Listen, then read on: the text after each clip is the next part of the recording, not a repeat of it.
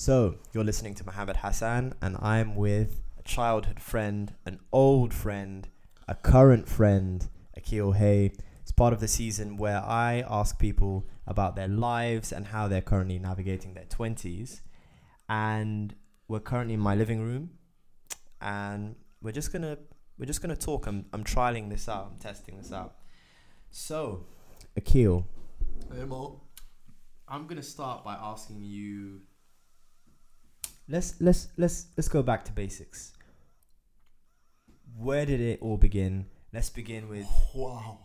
where you're born. Let's let's turn the clock back to Jamaica. Oh wow. So where so where were you born in Jamaica? Just tell us about your life in Jamaica and then how you moved to the UK, and then we'll take it from there. Jesus, that's a long time ago. uh, uh, I was born in Kingston. Kingston 11 actually was where I grew up. You know, y'all have these postcodes in England like, oh, NW six five four three two one, Got three you. two one. In in Jamaica, it was always like, well, in Kingston anyway, it was like one two three four five. Yeah. So I grew up in Kingston 11. The further downtown you go, the more ghetto it gets. And Kingston 11 was going downtown, but luckily we weren't downtown, downtown. Do you feel what I'm saying? I get what you're saying. Um, so I grew up in in this little community called Villa. And, Villa? uh, yeah, I know it sounds fancy, like one of them Okay. nice little Spanish resorts. but, but nah, I grew up in a place. The name sounds contradicting because it was actually called Bay Farm Villa. Bay Farm Villa. Yeah, Okay. Kingston 11. And it was just, it was honestly this little small community, right? And we, oh, it was one of them things. I think Jamaica's like everywhere else. It's a learning curve, isn't it? Mm. it's like no matter where you grow up there um you'll forever learn something no matter where you come from in life Mm. but it was so contrasting to go different places in jamaica Mm. because people have us down as like a war zone but honestly we're like in kingston it, it just is what it is you, the further downtown uh, uh, you go like i said it's more it's more um rough but at the same time that's where you learn the hustle What do you mean by it's rough? it, it's rough that. because um the further downtown you go the more ghetto it gets Okay. so you come across places like, do, have you ever heard of like gully? Like the gully banks is like it- it's like the rivers that that smells like sewers. okay. No, I hadn't heard of that.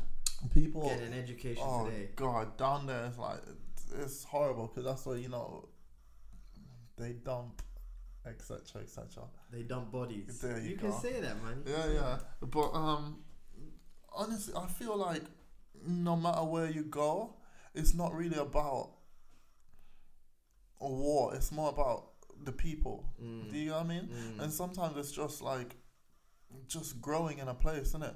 But when it comes to the ghettos, it, it, you learn so much, but you learn so much outside of school Mm. than you do in school, in my opinion. Mm. But at the same time, it's about coming together, isn't it? It's about unity. And Okay. I, I feel like in Jamaica, that's what I learned the most. It's it's about family. Like honestly.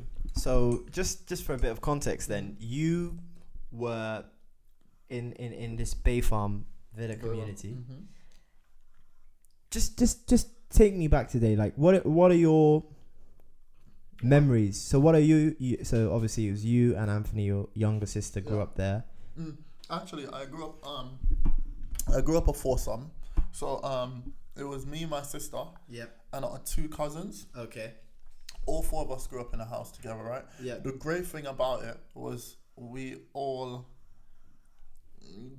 grew up under like four different. Well, grew up seeing life in four different perspectives, if that makes sense. In regards to our parents, Okay. um, my two cousins, oh, they had two different dads, Okay. but same mom, and so one of their dads, Yep. he was um, uh, money wise, he was he was better off. Like he was really good, and so we got to to hear about extravagant trips and stuff from mm. one of our cousins. Do you get what I mean? Mm. Which was really good because it took us away from our surroundings. It was like, oh, you went there, you went there. Like those places actually exist. Wow, amazing, right? Interesting. It was really good. Not to mention his dad was living in England at the time. Mm. So we heard about places like that, but it was so foreign to us. It was so foreign. But mind you, my dad's side of the family, he had a lot of brothers and a lot of them was living in America. So we always heard about foreign countries, but they just seemed so for a better word, foreign to us all Interesting. in Jamaica. My other cousin, which was a girl, she um she and her dad didn't really know each other like that, Mm. so she was always close to her mom, Okay. which was um understandable. And me and Anthony, my sister, we had two different relationship with our parents, so we all just saw different perspective of growing up. Mm. But it, once again, it's all about the community. You know, we in Jamaica we're so tight knit as a family. Mm. Like family comes first, no matter what problems you have with them. They always come first. That's one thing I loved about growing up in the ghetto. I guess you could say it was always about family. Like you just always learn. Family comes first, no matter how close knit you are with your friends. Your family comes first Mm. and family should be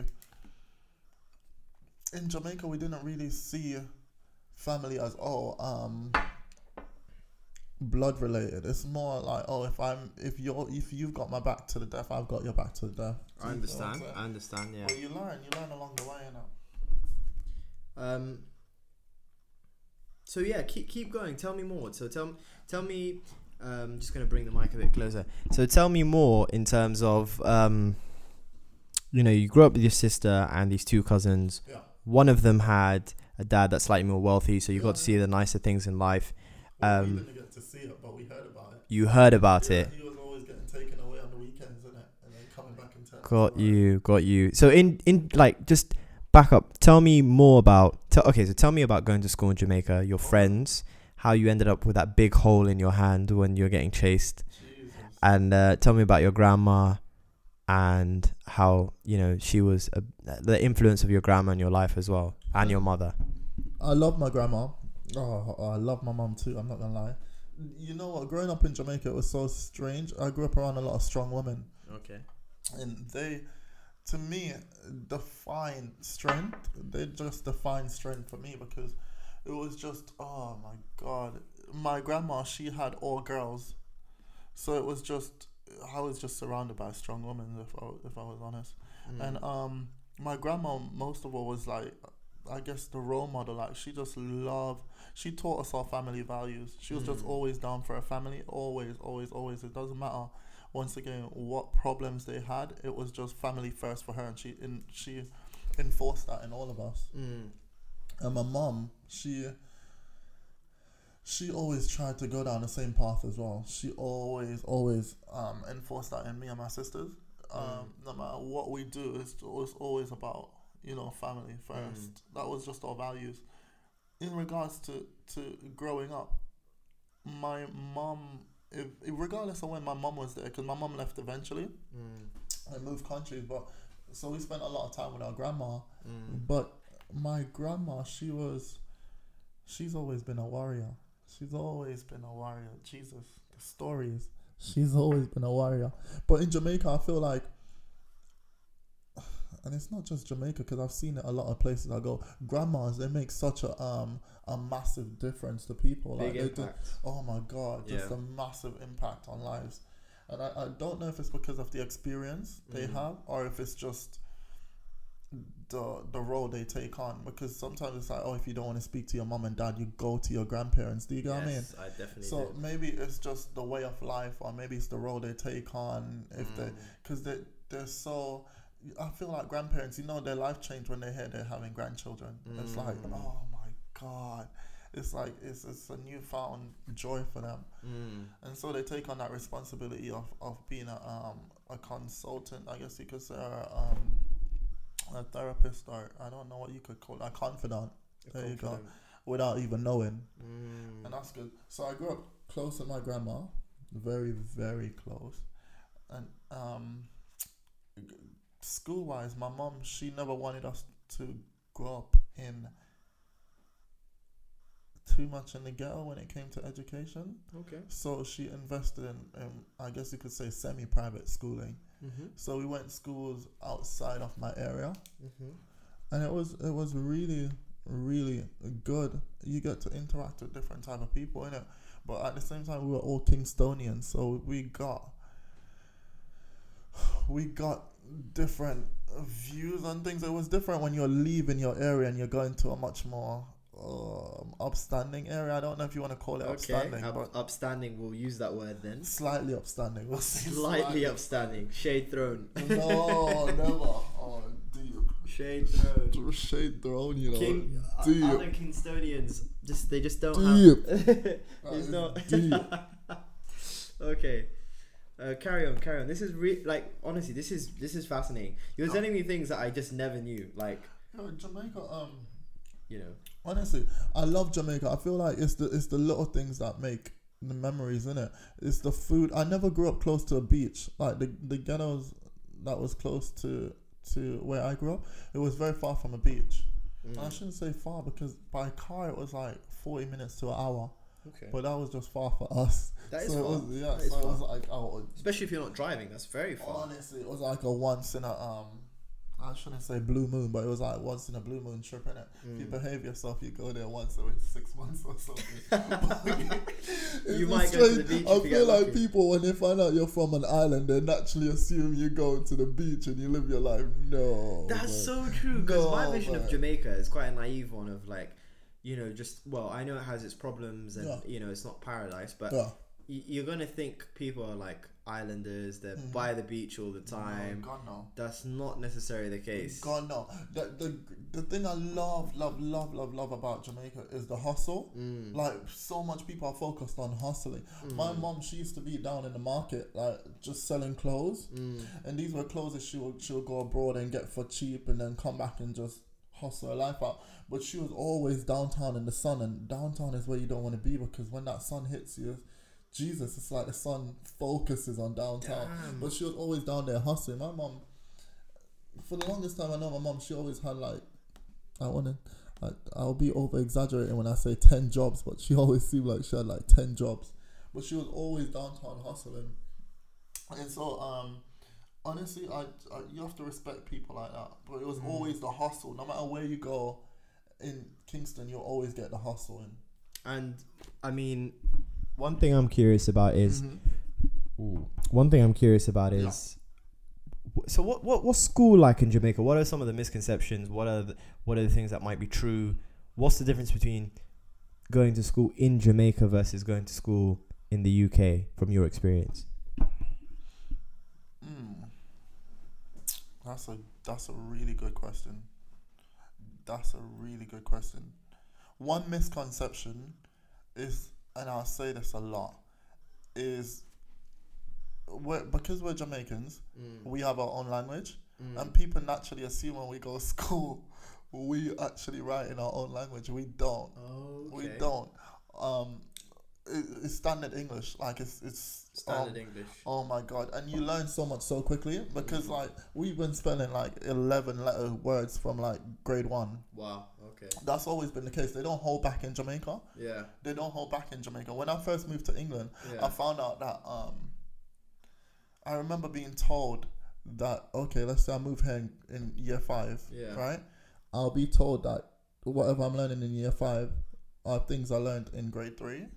Oh. So it's like, oh, you have to be prepared yeah. to fall back.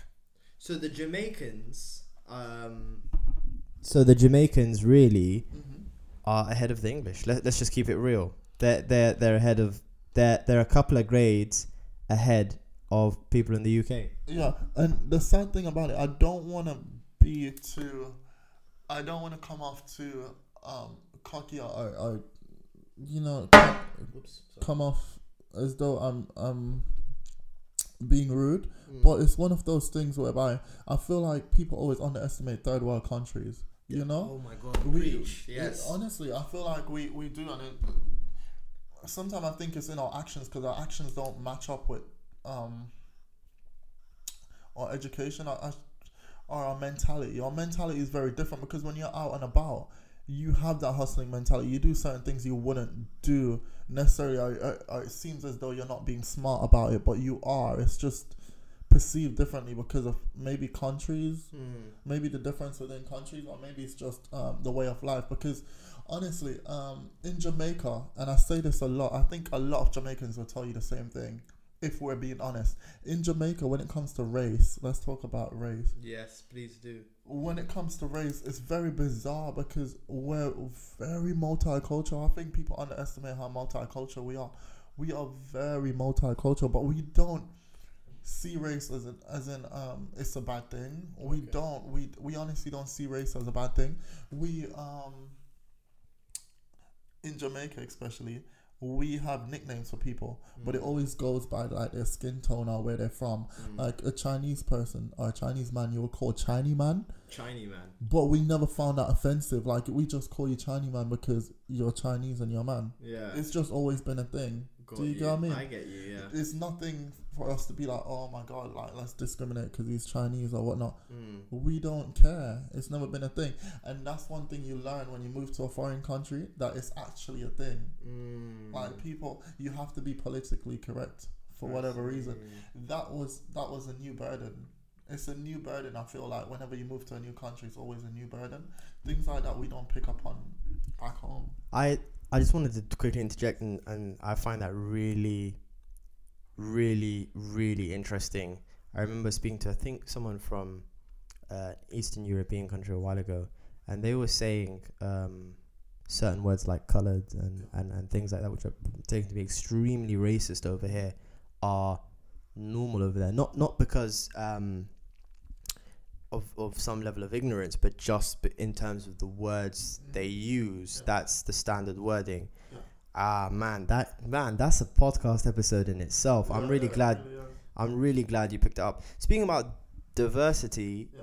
my only experience of the Caribbean was when I went to Cuba, which is more or less in the Caribbean, and um, man, I was seeing. It was weird. Like here, people speak about interracial relationships when they see maybe a black man and a white lady holding hands or kissing. But in Cuba, it was like it wasn't just interracial. It was like you could have someone who's jet black, their kid looks Chinese, um, they might have a wife that looks slightly Indian, and no one would bat an eyelid. And there wasn't this concept of interracial relationships. It was just relationships, and just that's how everything was. Um, okay, we're, I know we're jumping around, but let's let's fast forward a bit. Um, tell me, um, let, let's talk about how you came to the UK and, and what was that like. So just take me from the period where you, you know you're attending the school in Jamaica, you have all your friends here, and then you, your mum, and your sister Yeah. move to the UK. So tell tell me all about that, and uh, just speak real close to the mic. Okay. Complicated issue. We're not gonna get too We won't too too deep. And by the way, But- if any, if we do get deep, we can always cut it out. No, no, that's fine. Um, this one's a complicated one. My mom actually, and you'll find this with a lot of Caribbean parents, they actually leave their kids to move abroad first, just Okay. to, to get set, just to set up shop, I guess you could say.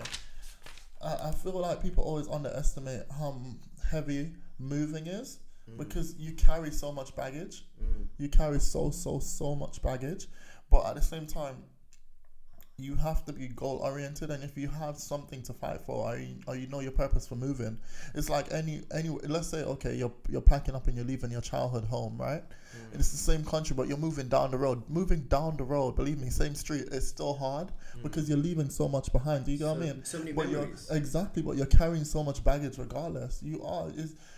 It, no matter where you go in life, the same problem will always follow you. Do you feel what I'm saying? Unless you. you, until you work it out. But regardless, you don't get up and move and expect it to all disappear in a heartbeat. It's the same with moving countries. You don't get up, move, and all of a sudden, because you're seeing so much new things and you're coming across so much new faces, you forget how much you've been through. Do you get what I mean? I understand. Um, going school in Jamaica, I was unprepared for moving to England.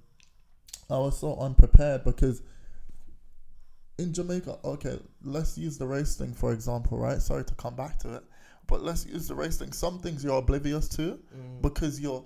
It's not a thing for you. It's not the norm. Mm. Discussing things like that or recognizing things like that. Mm. And so when you move to a new country, Mm. it's the same, just like with education. When I moved to a new country and they told me, oh, it's going to be things you studied two years back, it's not something you grasp straight away Mm. because at the same time, it's words to you until you exper- experience it. Do you get what I mean? I get what you mean. Yeah. And so, um, when it came to moving countries, I think the first thing I realized was um, the difference. I moved to this place called Kingsbury, right? And Kingsbury was Indian populated at the time. it still is. Indian populated at the time, and um, honestly, once again, it's it's one of them things you don't recognize until you realize the food places are Indian populated, or um, the shops are Indian populated, or um, England. Let's say you you come across a fish and chip shop, right? Mm. You're like, shit, I never did this in Jamaica. Like, who do we never had these fat chips? Do you know what I mean? we were too busy living at Burger King and KFC and coming across them skinny fries that we didn't even call fries. We're just Oh like, give us them potatoes. We didn't. We didn't. Um, things like that are so weird. Mm. Even in Jamaica, like we didn't break it down to cod. Can I have some cod? It was like, no, give me the fish out of the ocean and fry it. and fry him. Do you feel Oh what I'm my god! Yes, know- give me the know- fish out of the ocean. And you know. fry him. No, oh like, my god! no. like, That being said, ocean life in Jamaica is really good. Mm. Uh, if you ever get to Jamaica, just I go on to. go on the beach It's because the we have list, oh we have horse riding on the beach. There's loads of cooking, loads of music. Honestly, Seen the, videos, vibes. man. Oh my Seen god, the videos. the vibe is awesome. My mom used to know the fisherman them really closely, so we used to go to this um private part of the beach, Mm. right? And oh my god. Digressing, man, digressing. We used to go to the private part of the beach and we used to take this little boat out to the ocean Yeah. right? And we'll we'll get like crabs and and fishes. It was just just for us. It was awesome, man. Mm. It was awesome. That's another thing with Jamaica as well. That crab experience, that crab experience. Get, I remember my grandma having a bucket of crab, and she's like, "Dip your hand in." And when you dip your hand in, you get them nice little claws. You're like, "No, this is not for me." She's like, "You better dip it in Oh and my put it in the pot." Your grandma's a legend. No, my grandma is a legend, man. She's Um, lovely. Man, man. Well, I'm just gonna say this quickly. Don't worry about digressing. I think the best bits are when you when you share share these. Yeah, when you digress, when you share these stories. Um, what? So let's let's let's. I want to keep. I want to come back to the UK because I like I like what you've been saying about race and about political correctness and about food and memories and family and community and baggage of moving. Moving down the street can be difficult, let alone moving to a completely different country with a different culture, history, and so on.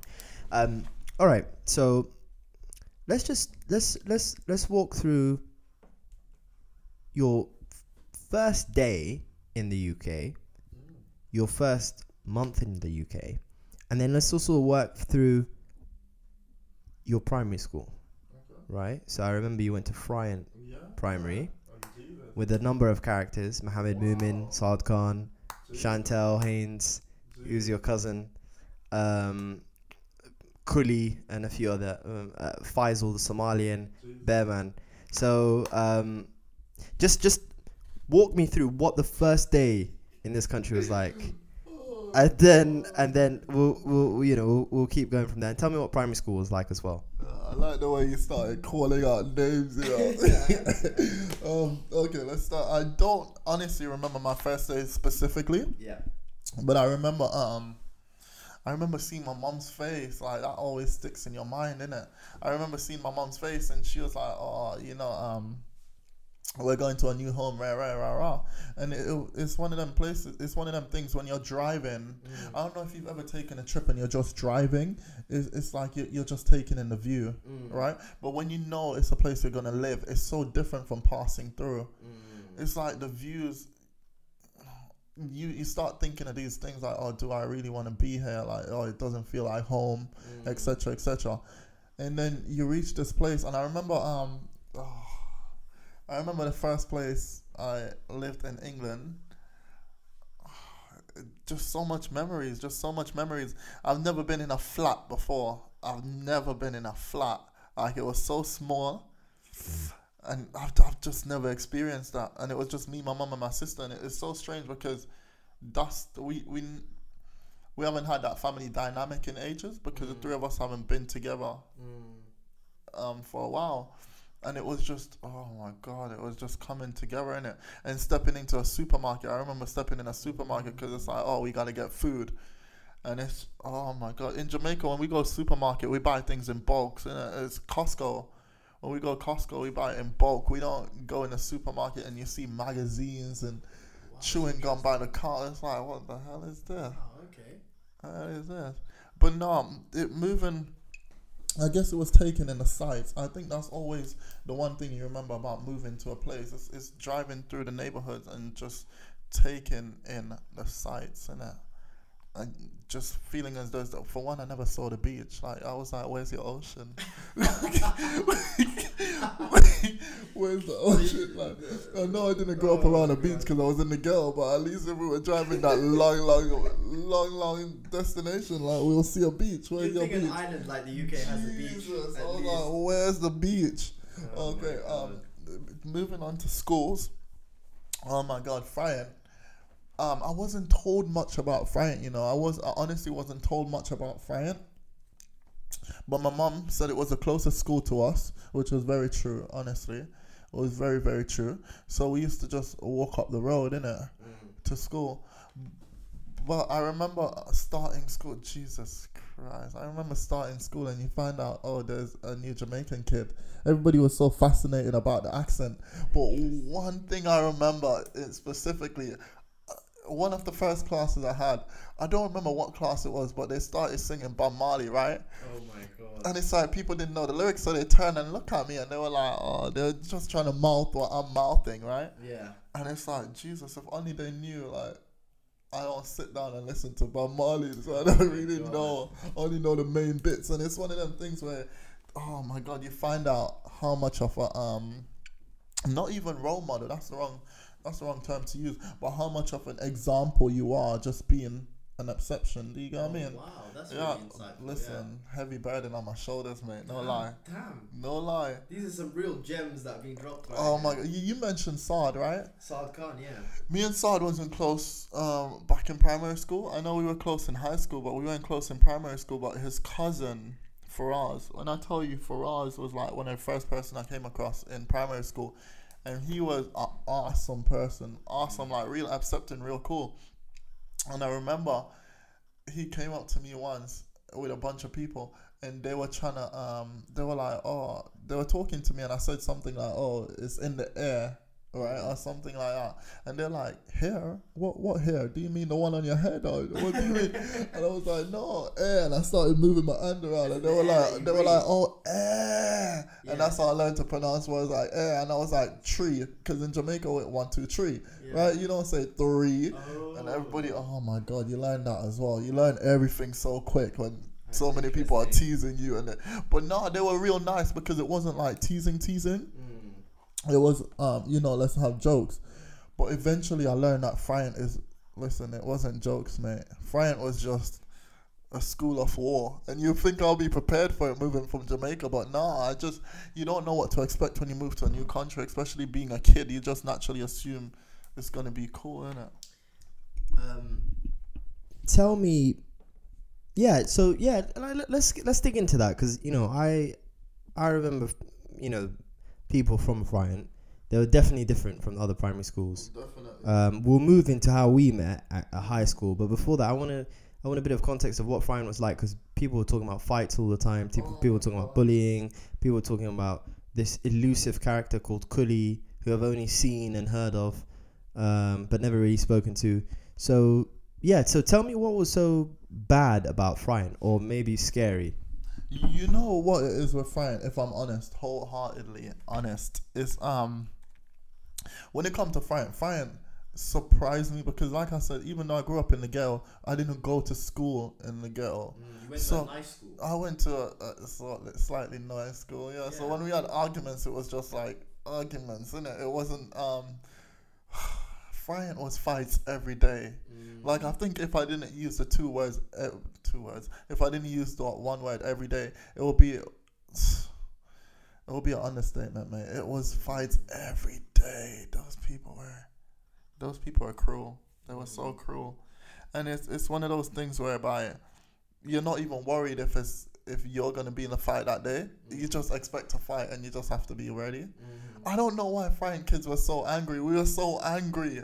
But the thing I loved about it is, and it took me a while to realize, we were very um, we were individuals, innit? We had so much different personalities, and we just it wasn't like those schools you see on TV where it's like kids are, are scared to to be themselves. It's like, okay, I'm gonna say what I want. I'm gonna do what I want. I'm just gonna. And if you got a problem, you throw the first punch. I throw the first punch. Nobody cares. Like, let's just. And I think that's what boiled. That was just. It was just we were boiling. We were all just at boiling point. Every day we came in, we were just at boiling point. I think Fryent was. It was a good school. It was just. I don't know what went wrong. I don't know what went wrong because there were some great characters there. Mm. You met a lot of us. We were Great. you, man. Oh my god, great characters. It's just mad. Sometimes it was just mad. I don't know. You would think we were like 12 or 13 the way we fought a lot, but we fought a lot. I mean, yeah. I, like, let, well, let's start with one thing: characters. Hmm. Characters. A lot of the people I remember from from high school who were characters all went to your primary school. Let's start with that. So I, I, and a lot of the people that got involved in fights were also from your primary school, and a lot of people that got suspended were also from Fryent. It oh. was like a, it was, it was like a cyclical thing. Um, Oh, I never thought of that. That's so true. it's interesting. I mean, I don't want to. I mean, there were great people from Fryent as well. Um, okay, so I understand we're pacing through things quite quickly. Let's let's talk about let's talk about high school. Um, I want to uh, before before we get to how we met, and we will get there. I want to know in the in what what was your exception when you knew you'd been accepted to Kingsbury High? What were your expectations? What were your feelings? Were you scared? Were you apprehensive?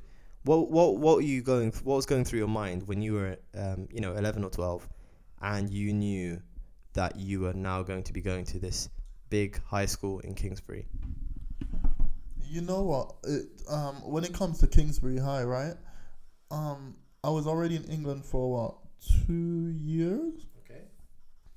And you have to keep in mind when I first moved here, all I knew was Kingsbury. Mm. Like two years later, all I knew was Kingsbury. That's that's all I knew in London. Mm. So when I found out I'm going Kingsbury High, it was like, oh yeah, I'm still gonna be in the neighborhood.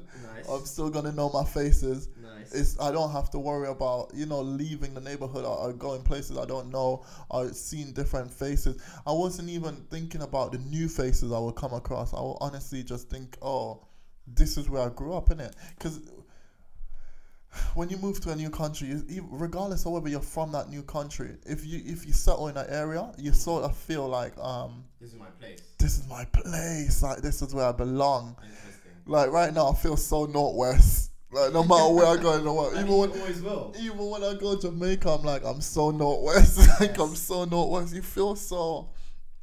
You feel you feel as though you belong mm. because you spent so long in the area. And when I found out I was going Kingsbury, I'm not gonna lie, I didn't know much about the high school, mm. but I knew the area, and I thought, you know, I grew up in Fryent. Like we'll make it. It's not a problem. It's Yeah. not a problem, innit? I don't know. That's that's kind of funny you said that. Okay. I'm gonna give you a quick version of how we first met, and then mm. I want to hear your version. Oh my god, your stories are so cruel. So maybe maybe I'm a bit harsh in my story. I don't think harsh actually. I, I think it maybe makes p- p- paints you in a bad light. No, I'm good. I'm good. Um, if you hear any pouring, that's tea. Um, Akil loves a good copper. So yeah, so he loves it, mate. He l- absolutely loves it. Um, yeah, I got to be careful with this podcast not to make too many accents because people are gonna start saying, "Oh, you're racist," and I'll be like, "Oh, please, reporting live. Calm down, guys." Um, yeah. So the way the way I see how we first met was, I remember being in high school, um, my shirt tucked in, little tie, curly hair, very enthusiastic, very friendly with everyone, um, sort of guy that talks to everyone. So there was this guy called Akil Hello. sitting next to me, Oh and I said to him at one point, I said, "Excuse me, do you have a pen?" Because we were doing an exercise of of writing down all the numbers in the corridor. Because Kingsbury High, one thing, just to give people context, two thousand people went to this school.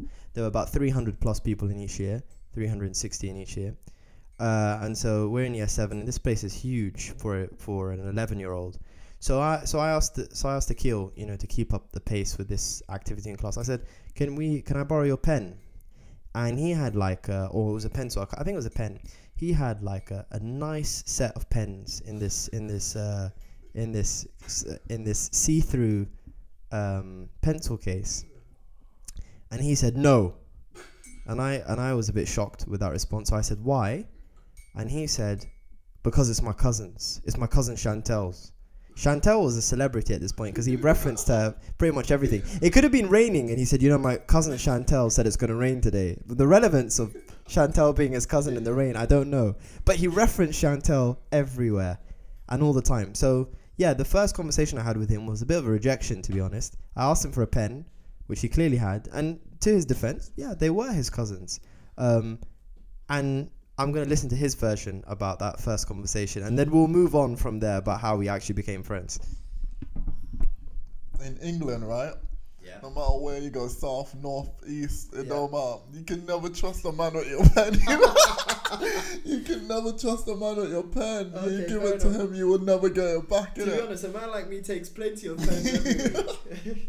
Still No, do. That first time we met, oh my god, I remember the first time you told that mo- that story. I thought you were so cruel, but you made me sound so frightened, blooded. Like, like, yeah, I'm just coming from fright. I don't trust nobody. I don't care for anyone, etc., etc. But no, you know what, man? To this day, I still don't remember that story. What? Not until you told it. Like I was so shocked. But then again, I remember being so rude in year Mm. seven that, that I'm not surprised. I'm I- not surprised. like the funny thing is I, I don't know i wouldn't I, the things i wouldn't say you're rude i know you got in trouble a lot in the beginning a lot of a lot of report cards a lot of getting sent out there was a boy called ben who you befriended earlier in the in the year you and ben have a very complex relationship Complex. um ben's a dad now full disclosure Congrats. yeah, congrats, Ben, if you're listening to this. Very unlikely. Um, so, yeah, so yeah, so in that, how did we actually become friends? Like, forget that incident. That was early on, first week. Like, how? When was in your mind? When was the first time that we actually started um, speaking and getting to know each other as friends? Like, how did that relationship build in year seven?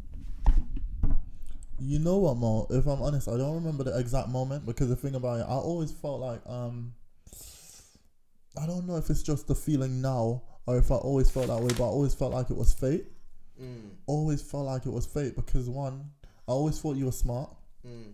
ambitious. I don't know if you, you felt like you were ambitious in year seven, but you were always so ambitious because you were so outspoken. I love outspoken people because, mm. like I said in Fryent, I think that was the thing with us. We all had that personality whereby we didn't care. We just said what was on our mind. And with you, that was the case. But you were um oh my god, I remember you were such a different character. Not to now, I mean you were different than the characters I was used to coming across. Like In for- Fryent, you mean? overall in life Okay, like, like in kingsbury overall Okay. because i wasn't used to um especially youngsters being so i don't know if obedient is the word Mm. but so um strict in their movement Mm. as in um they're so they abide by the rules basically Mm. they just super abide by the rules and you can see in the way you dressed as well like jesus i was like who still has their shirt tucked in like why is this man's shirt tucked in True. blazer down. He's tied up. His tie was up. I was like, Jesus, you made me seem so rough. I was thinking, okay, Muhammad's gonna be that rich man in life, innit? and I'm gonna be, I'm gonna be the one calling him up like Muhammad. I'm still your rundown friend, innit? Oh god. But no, honestly, man, I feel like what made us super bundle was um. Oh, it was the table tennis sessions. I honestly think that's where that's Completely what took forgot us- about that for a second. I think that's what took us overboard, innit? But no, I think um oh you know what it was as well. I don't know if you felt the same, but I felt a degree of um respect for you. Mm. I no lie. I felt a degree of respect. And I remember when I met your dad as well, I thought, Oh Jesus, this explains a lot. Mm, Like this explains a lot. Like your dad you I saw a lot of you and your dad our dad your dad and you I should say. Or me and my dad. Same thing. Yeah, yeah, same Yes. thing. Yeah, yeah, yeah, I get that. Yeah, and um, oh, I think that took it over the edge as well because it was like, okay, I see where this guy's coming from. Oh, Because I think at that point we were already um close. We were already close, and I met your dad at, at parents' evening. Oh really? Was I the did. first time? I did. I did. I met your dad at Parents Even, and I thought, okay, I see, I see where this guy get his upstanding attitude from. Like, yeah, it was cool. And your dad is, um, oh god, I think the same way I felt for you when I first came across you the same way I felt when I first met your dad. As in, the degree of respect was there automatically. It was like, okay, I see this character now. Interesting. I see this character. Yeah, it's, it's good. You feel different things when you come across different people. Mm. But you, I remember when I was younger, I thought, oh my god, like this guy is one of them guys where um their look is gonna take them far in life. Mm. Like they have their look, and it's one of them things you can't underestimate them because you know the mind follows. Does that make Mm. sense? Okay. Like they're smarts. You can tell they have smarts, Mm. and it's one of them things. It's, we all know you get judged by the way you dress, innit? That's true. That's true. But true. with you, it's like okay, appearance wise, Yeah. you pull it off, and then your your mind follows. Like you have that. that Mm. yum, you're smart. It's good. That is really interesting. You know, this this has been this has been forget the podcast for a second. This has been educational. You're welcome. This has been this has been good. I've It's I've good you learned never some asked me things. how I feel about you, innit? Yeah, and and I, I would say in most friendships, but the thing is, you don't. Um, well, we've had deep chats before, but I think you don't have the the the kind of interview style format of me of me sitting down and saying, "All right, where did it all begin, Nikhil?" and tell me about Bay Farm in in Kingston. But I'm I'm learning a lot today. Um, all right, okay. So, tell me.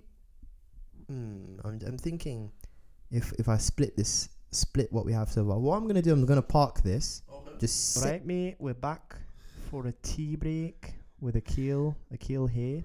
Um, all right. So, I kind of want to edge. We spoke briefly about your life in Jamaica, moving to the UK, how we became friends, first impressions of being friends, and we're gonna we're gonna etch further into your twenties. Um, but before then, I want to speak about who do you think you are now, uh, just as a person, compared to who you were from the ages of 11 to 18? I know that's not an easy question, but if you were to summarize in a line or two, who's Akil Hay today versus who Akil Hay was during that period of growth? Oh wow. Um, damn, that's a good question. No, that's a really good question. Uh,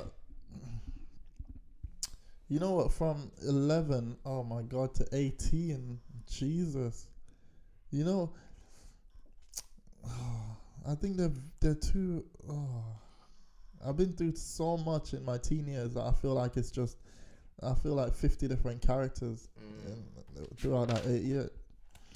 Um, I would say from at age eleven, you know, you get that new beginning, like you're ending, you're come, you're ending something great, which was primary school, and you're going into high school, and it's so strange because when it, when you're going into high school, you don't really, you don't really feel as though um anything's gonna hold you back. You know you're on the verge of something new, and you don't, even though you don't want to start it, start it because you're unfamiliar with what's coming you really want to start it because that's a new beginning. Do you feel Mhm. what I'm saying? And it's growth.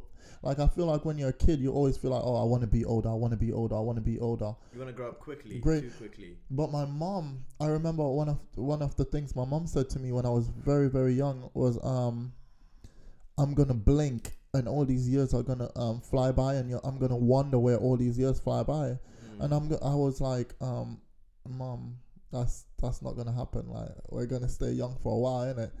And I remember growing up, that always sat with me, and so I always felt like every day, every day was important. Like just every day was important, and I feel like uh, no matter what life was throwing at me, it was like you have to be resilient. Do you get what I mean? The importance of resilience. but you have to embrace new beginnings like you can't be you can't shy away from new beginnings and so when i was 11 and i was starting high school it was like like i said i had that fight mentality like oh nobody's gonna hold me down. Like i'm i'm gonna still speak my mind. I'm still gonna do this. Mm. And age 12 it continued the same way. Mm. 13 age 12 was actually surprising because i was leaving kingsbury. I was moving out of kingsbury and that was that was big. Mm. That was big. And i remember making that move and it was like oh jesus like another beginning. But by the time i reached 18 by the time I reached 18, it was very strange because I was living alone. I didn't have my mom and my sister with me. What happened to them? Why why were you living alone? Oh, they moved. They moved countries. We made this this decision to move um, to separate, Mm, and it was very bizarre. But we we knew we had to because of um, certain reasons. mm, But by the time I was 18, I was living alone, mm, applying for a bunch of jobs. I was mm. going college at the time, and I've just I grew so much because by then I already lived in like five different neighborhoods. Damn. Yeah, I believe I, I lived in like five different neighborhoods, and um, I moved back to one of the neighborhoods at that point, but it was a different part of the neighborhood. Like I moved from north to south. Like I was living in South Kilburn before, and then I moved further um central Kilburn, and it was just even though it was the same place, it, the atmosphere was different. Like the atmosphere was really really different, and I feel like um at that point when you're alone it, it's very strange because even though you are confident Mm, you still feel as though you're finding your feet do you get what i mean Mm. and so the easiest things could just um not even make you doubt yourself but make you feel as though um you don't know what direction you're going in mm, even though you felt like you were focused all it takes is one day and it's like oh wait i'm alone mm. and um I have so much I want to do, but I'm not doing it. And then a month passed, and you're like, wait a minute, like I thought I was more focused than this, etc., etc. At 18, I just didn't feel as though, um, or maybe that's a lie. Maybe I felt like I was on top of the world because when you're living alone for the first time, you feel as though, damn, I'm gonna make big moves. Nice. Do you get what I mean? I, I know. I felt like that when I moved to uni, so I can Oh, understand what you mean. God, yeah, Yeah. honestly. And I was so focused on just getting the best out of college. Mm. I remember that much at 18. Whereas when I was 12, I wasn't focused on getting the best out of high school. I was just focused on getting to high school. It was like, oh, just let's get this started and over and done with. Mm. Do you feel what I'm saying? I get saying. It, it's the growth. I always think that's what's so amazing in life. No matter how old you get, you you see that growth. Mm. And more, whatever I did at age 12, I'll be disappointed if I, I was the same person at age 18. Of course. So it was the growth. I was more amazed by the growth than anything else. How did you? Um, how did you? How? Tell me. How do you navigate living alone? Like, what? it- It's one thing to move away from home and live in a house with other students, other people, flat share. It's another thing when the two closest people, your sister and your mum, who you've grown up with through thick and thin in Jamaica and in the UK, move far away. It's not like they're in Brussels or something. Mm-hmm. It's not like they're in Brussels, a bit of a weird place to choose, but it's not like they're like next door. They're in America, the other side of the Atlantic, and you're moving into five different neighborhoods, and you're literally living by yourself. Like, how mentally, what were the struggles with that, and how did you kind of stay upbeat? And and I remember you telling me you speak to, you spoke to them quite frequently using. Uh, not Skype, but some sort of alternative. So uh, tell tell us more about that. You know what's bizarre? Um, um, I think that's when you're thankful for the small things. And technology became a big thing around then. Mm, It became this massive thing around then.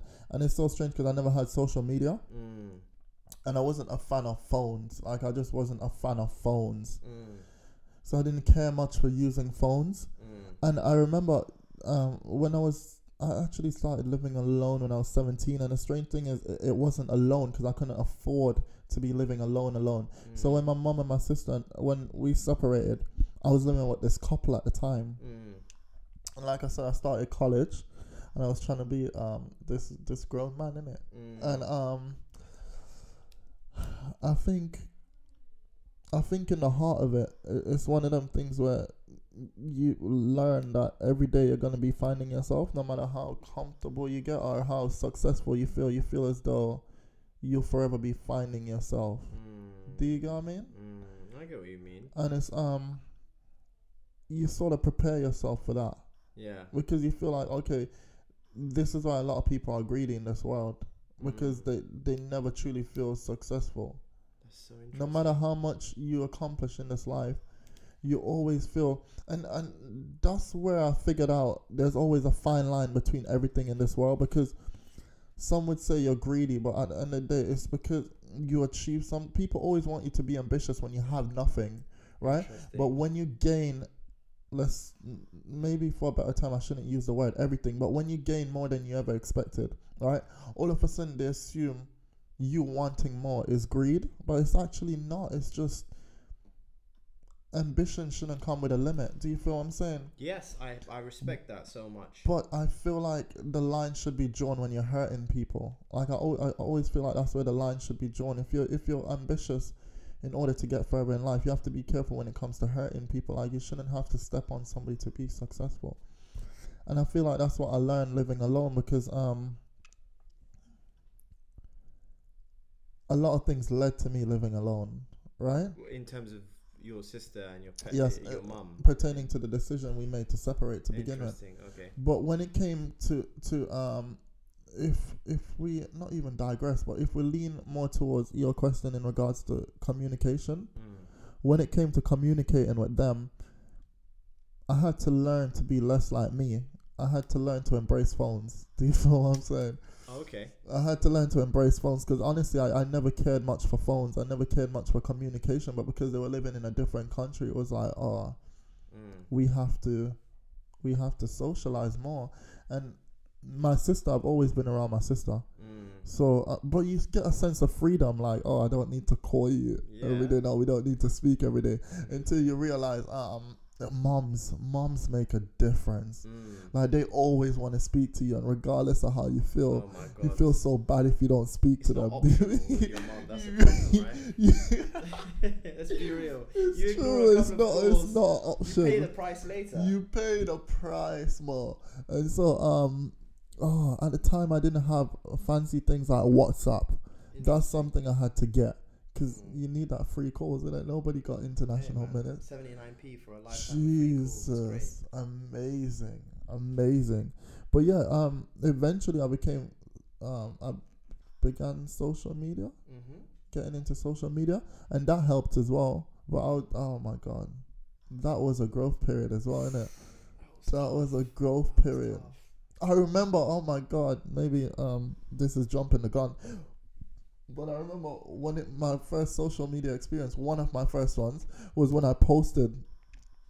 Um, my sister posted about my, my stepdad because he died like a year before I got social media, Okay. and I went ahead and I did something like I copied it, I pasted it or something, and you responded and you said you you're sorry to hear about my stepdad, and it was so bizarre because at the time I thought I had to respond to you. I was like Mo, like why are you in the chat? Because I didn't know, I know. didn't know it was public. Wait, let me just let's just let's just get this clear.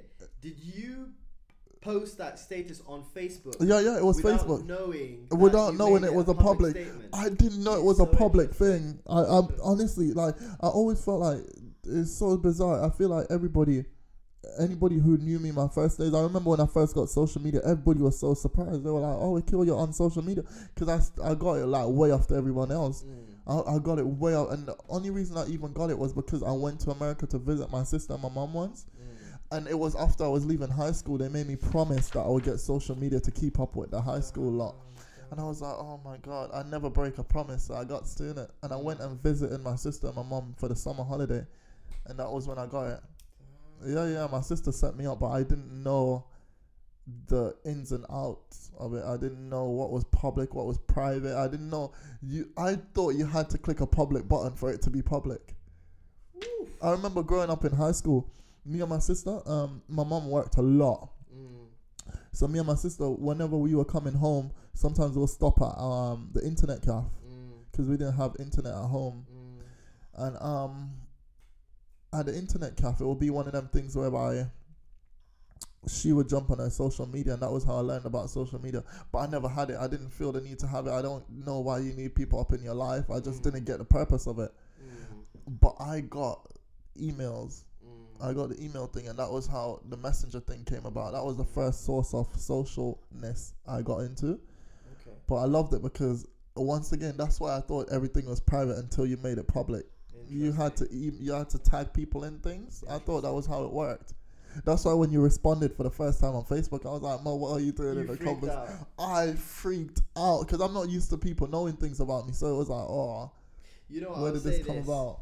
I, I was I was um I was quite shocked actually by the status. Obviously, it, it, it was sad and I you know, I wasn't aware of such a thing, but I was shocked because I was like, whoa, like Akil's a fairly private person, and so this is a bit strange for him to put his first. Usually, people's first status is, "Yo, holla at me."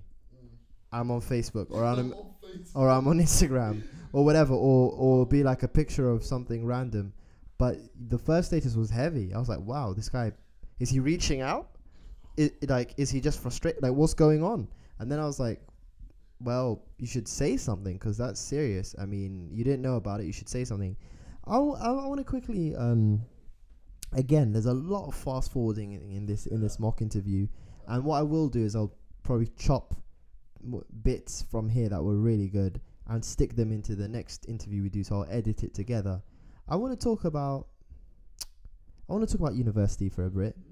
I want to talk about the successes and failures of university, and I want to talk about the str- how you handle the stresses of academic life, how you handle the stresses stresses of making new friends, any people that you consider you know friends for life, the crew that you met met and made at uni if you're still in contact with them, and we will take it from there. So just tell me what what life was like as a business management student at Brunel, um, and also tell me what life was like in terms of just just making friends and managing stress in terms of handing in courseworks and doing exams and all of that stuff.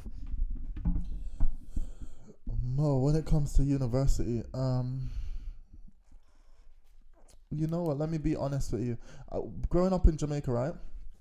You don't really, like I said, you're oblivious to a lot of things. So I didn't really realize how much of a um, anomaly I was, if I'm honest. In Jamaica, I grew up on this show called Dawson Creek, and I always mention Dawson Creek because it, it was such a big part of my life. Growing up on Dawson Creek, it was so different because it was these small town white kids, right? Mm. and they were um they had so much going on like they were just so they were so different from each other but it was about their growth like they were just they were 15 it started off with them being 15 mm. and they were just growing and they grew into university and it showed how much their life changed and how much each of them was battling with and how much they helped each other. Mm. And i remember their university stage right? When they went to uni i remember how much I changed from them being in high school but I remember how little of it was about academics and how much of it related to their social battles. And and so it was it was crazy because going on, going into uni, I was conscious of that. I thought, oh, um, I'm going for my grade. Like that's that's my main purpose. I'm going for my grade. But at the same time, I had to be aware of uh, the social aspects of things and how much is gonna come from that and how unex- unprepared I was gonna be because I feel like despite your college experience or your high school experience, I feel like university is always people go on their longest friends always come from their university experience. That's just my personal opi- opinion. truth in that. Yeah. That's just my personal opinion. And I always thought, you know, oh my god, like, is that going to be the case for me? Because it, it, it could just not be the case. Like, uni is so large. It's like you can get lost. You can get lost, but I just didn't want to lose the main focus of getting my grades because that was the main point of going there. And I remember um, when I was when I first started high school, I was what I was eleven going on twelve. I was like a couple days from turning twelve. I remember it was I was either twelve or thirteen, and they took me to this university called Brunel. I went As- with you, Action mhm. Jackson.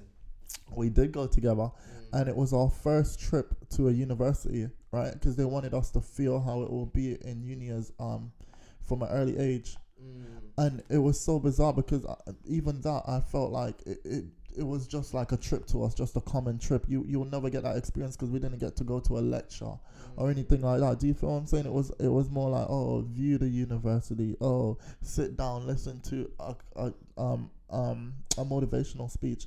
It was more like that. Do you feel what I'm I saying? understand. Yeah. And um,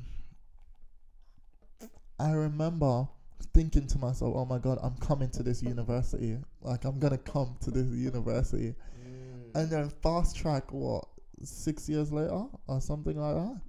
fast track like six years later, I'm applying for university and I remember somebody said to me, "Oh my God, like, why are you applying for these university? Like, have you not seen your high school grades? Like, you can get into great university." Mm. And I remember I said to the person, "Okay, you go ahead and choose my university then, Mm. my my lineup for universities because we had five choices. Mm. You go up and choose um my universities, but I'm telling you, Brunel has to be one of them." Mm. And Brunel is a good uni. hmm And that person kept Brunel on it, and I felt so biased choosing Brunel in the end. Mm. But when I first went to university, it was one of them things where, um, as always, I'm the latest person. So, oh my god, I ran to the lectures because I was living on campus. And uh, I ran to the lectures, and I was just the last person in the lecture. And I remember trying to find a seat, and the moment I, I sat down, I was there listening, and I was just hoping, um, that I didn't miss anything important Mm. and that they didn't get to the main points of how am I how am I gonna get my credits for this for these courses. Like I just wanted to I just wanted to focus on the grades. Mm. And I think that's the, the good thing when starting university. It's a fallacy. What, what's the fallacy about uni expanding? The fallacy Mo is thinking that you can focus on your grades, like just academics only. just academics only. I think that's always gonna be a fallacy. Mm. You, no matter how um shy or socially awkward you are, Mm. it's never going to be the case. It's never going to be the case. I feel like you'll always come across somebody who you bond with. Mm. As for my crew in university, Jesus, there was like six of us, three boys, three girls, and I guess just different personalities once again, innit? But we we grew to get along. Do I keep in contact with any of them? You know what's strange? They introduced me to other people, and I'm more in contact with other people as they introduced Alright, me. tell, tell me, tell me, Oh. tell me, tell me about um, tell me about those other people. Before you tell me about those other people, tell me about your uni sis, Oh yeah. the the uh, that girl, the one that le- was learning French and Spanish.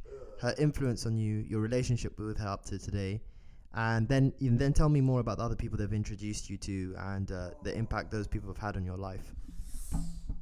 Mo, my uni sister's boss. I think she's gonna love this conversation because she's she's in it, in it. Um, no, I love her to bits. I met her. Oh my god, I met her through some other people at uni, and she became part of the six of us in it. But she is one of those people that think they're socially awkward Mm. and get nervous and all type of things. But nah, she's just she's somebody who cracks these um weird jokes. I love I love her to bits. Um,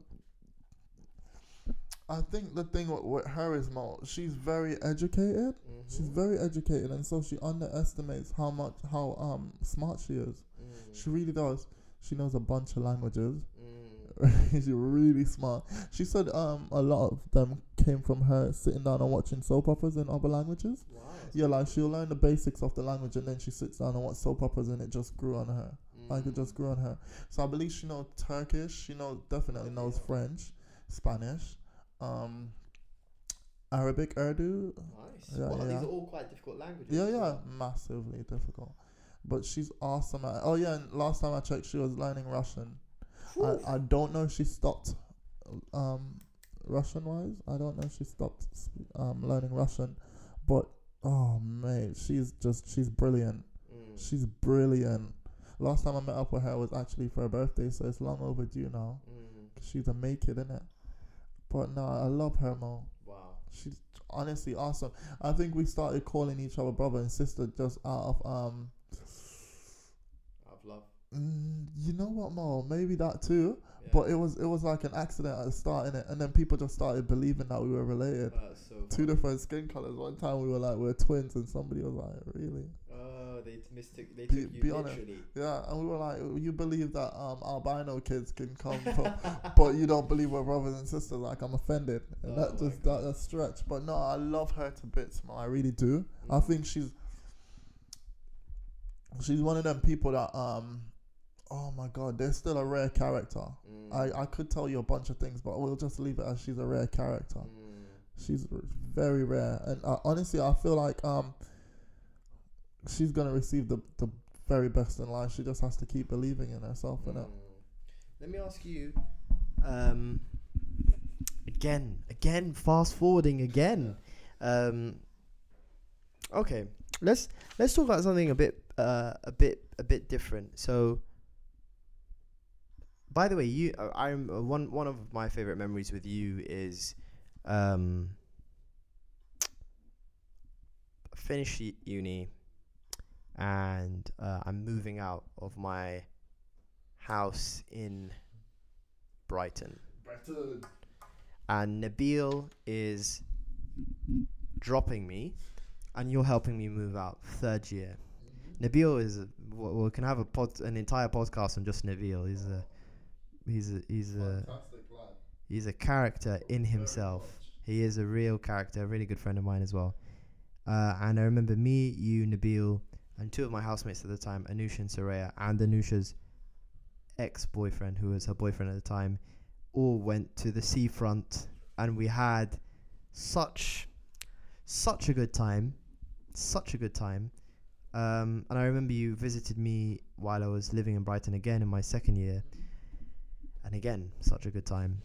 Um, so the reason I bring up Brighton is because I feel like it was at a stage in our relationship where we were getting to know each other a bit better.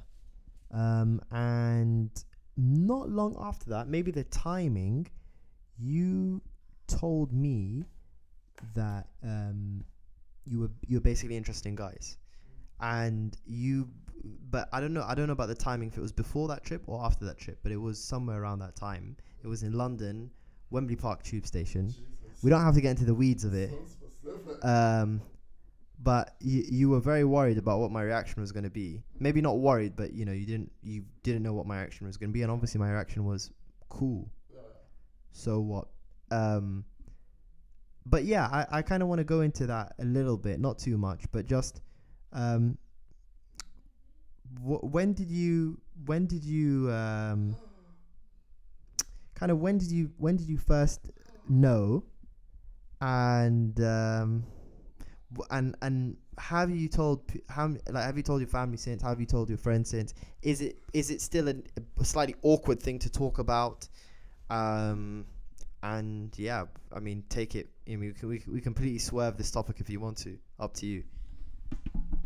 Mo, I'm gonna pass on this topic. okay No, I'm kidding. Oh, come on, you should know me better. you can if you want. No, to. no. I would completely Oh, come on, definitely not. deep chat No, it's cool. Um, oh my god, you know what, Mo? I'm gonna be super duper duper duper duper honest. Um, when I first decided to do the whole uh coming out thing, yeah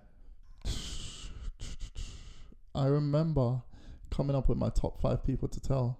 okay Yeah, yeah. Um, it, it wasn't even. It was so strange. It was honestly. uh, It was more a top six, okay and I remember you were on the list. okay and um, I felt so disappointed. I felt so disappointed because um, for some reason I felt really um, bizarre telling you. okay I felt very strange, and I, I remember I held off on it. I held off on it because honestly I was supposed to do it when one time when I visited you in Brighton. I didn't. And I remember I, I just at the time I don't know if it was nerves or if it was um one of them things where it was like oh I didn't want to spoil the trip. And I remember saying I will leave it until the very end. And I think that's one thing when you keep putting something off it's like you you tell yourself oh it's never the right moment it's never the right moment it's never the right moment. I think um when we were in Wembley that day and um it was time to tell you you know what Mo some people think it's harder to, harder to tell boys than, than girls. I don't I don't know. I don't know. Maybe it is. Maybe it is. Cuz you you you get that feeling where it's like, "Oh, would they think there was a point in time that you actually felt that way for them?" Do you feel what I'm saying? And um did I think you would ask that? No, my main concern with you, I remember my main concern with you is actually which was why I didn't I actually held off on telling you was actually the question that you just asked. Which was what? How long have you known, or who who else have you told? No, actually no. I thought you were gonna ask me when did I first realize, Okay. and I knew I wasn't gonna lie to you, and that's why I didn't want. I remember trying to ignore that question so specifically. Uh, um, oh Jesus. Um, but who have I told? I've told. It's one of them things I don't shy away from. I don't shy away from. If you ask me, it just is what it is. You're gonna find out the truth. But if you um,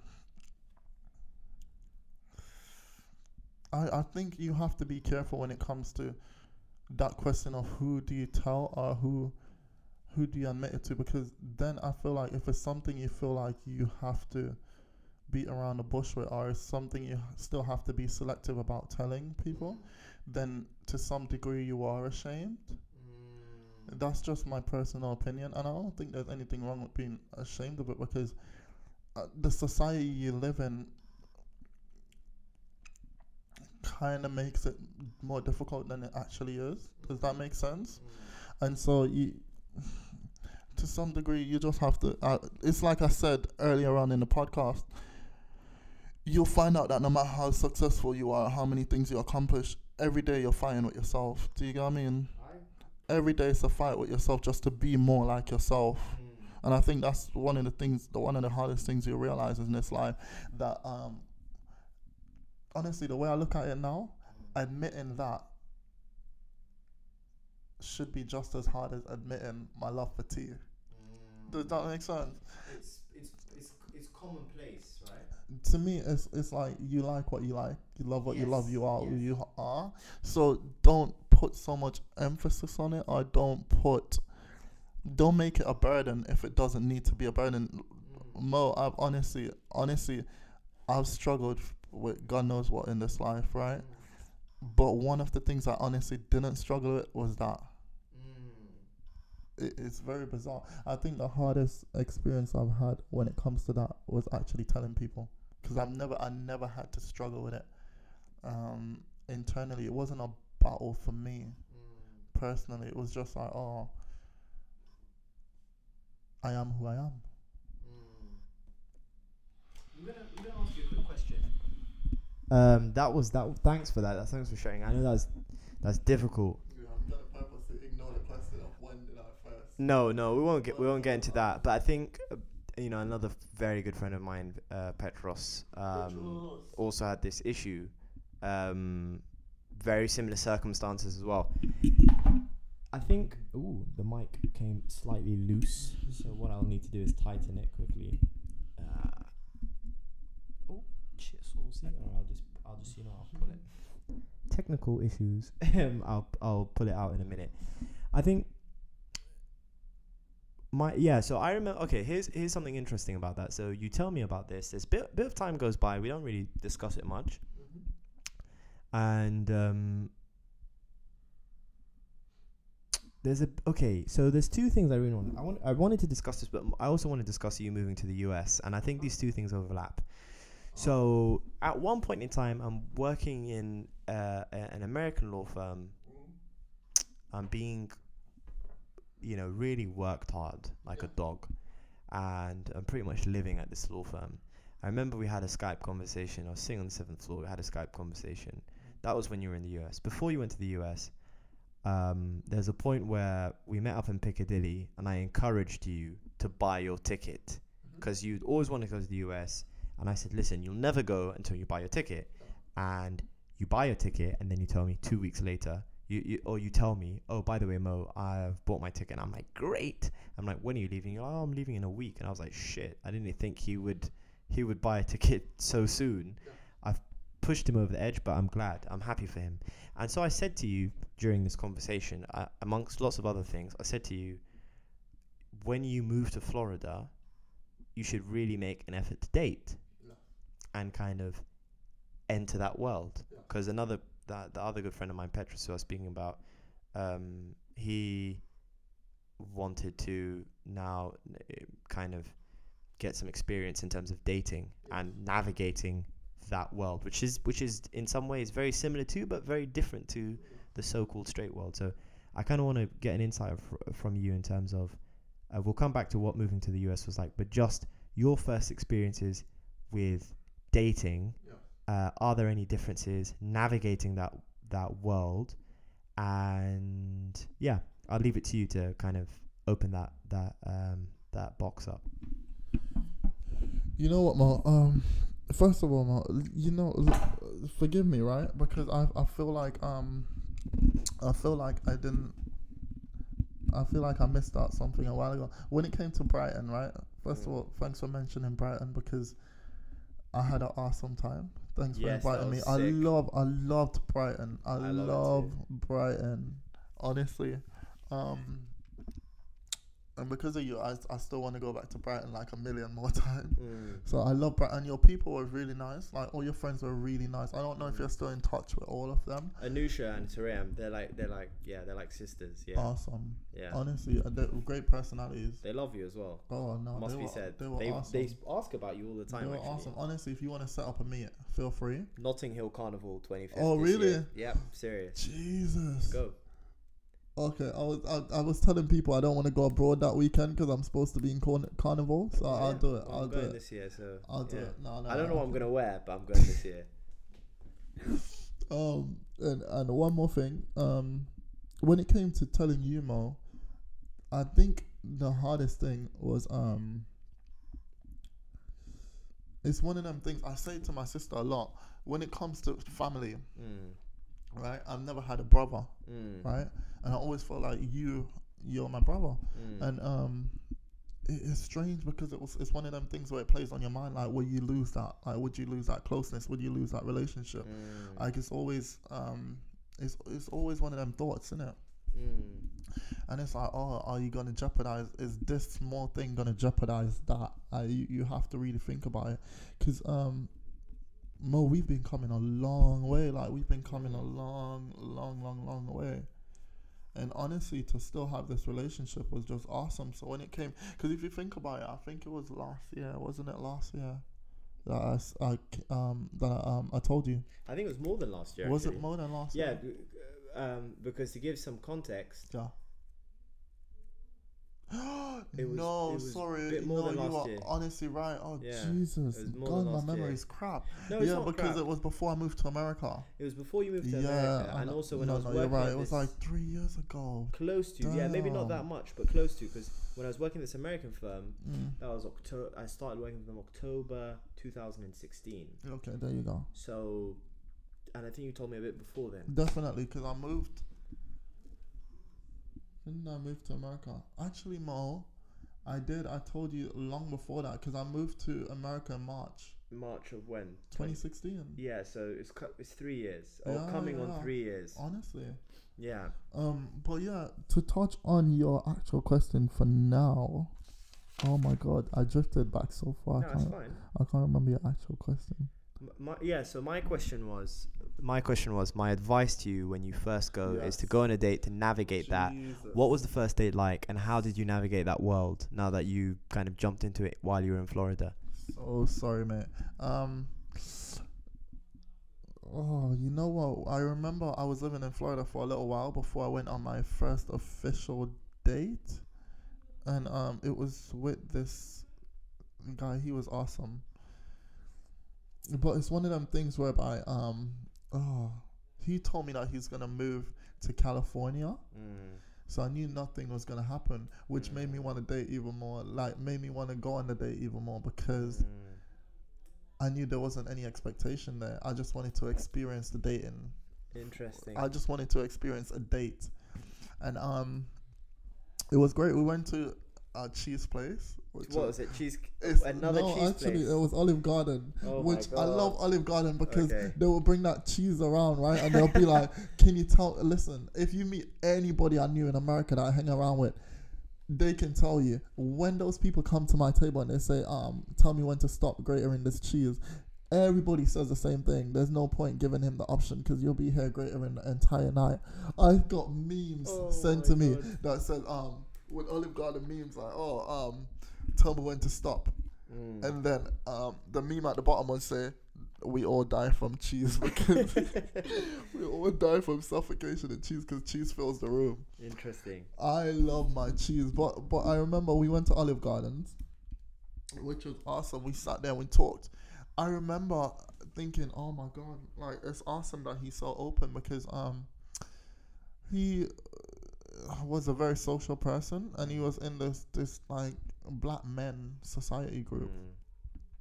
but he was Latino mixed with black, Mm. and it was interesting because he bought he bought uh, he told me when his family first moved to America.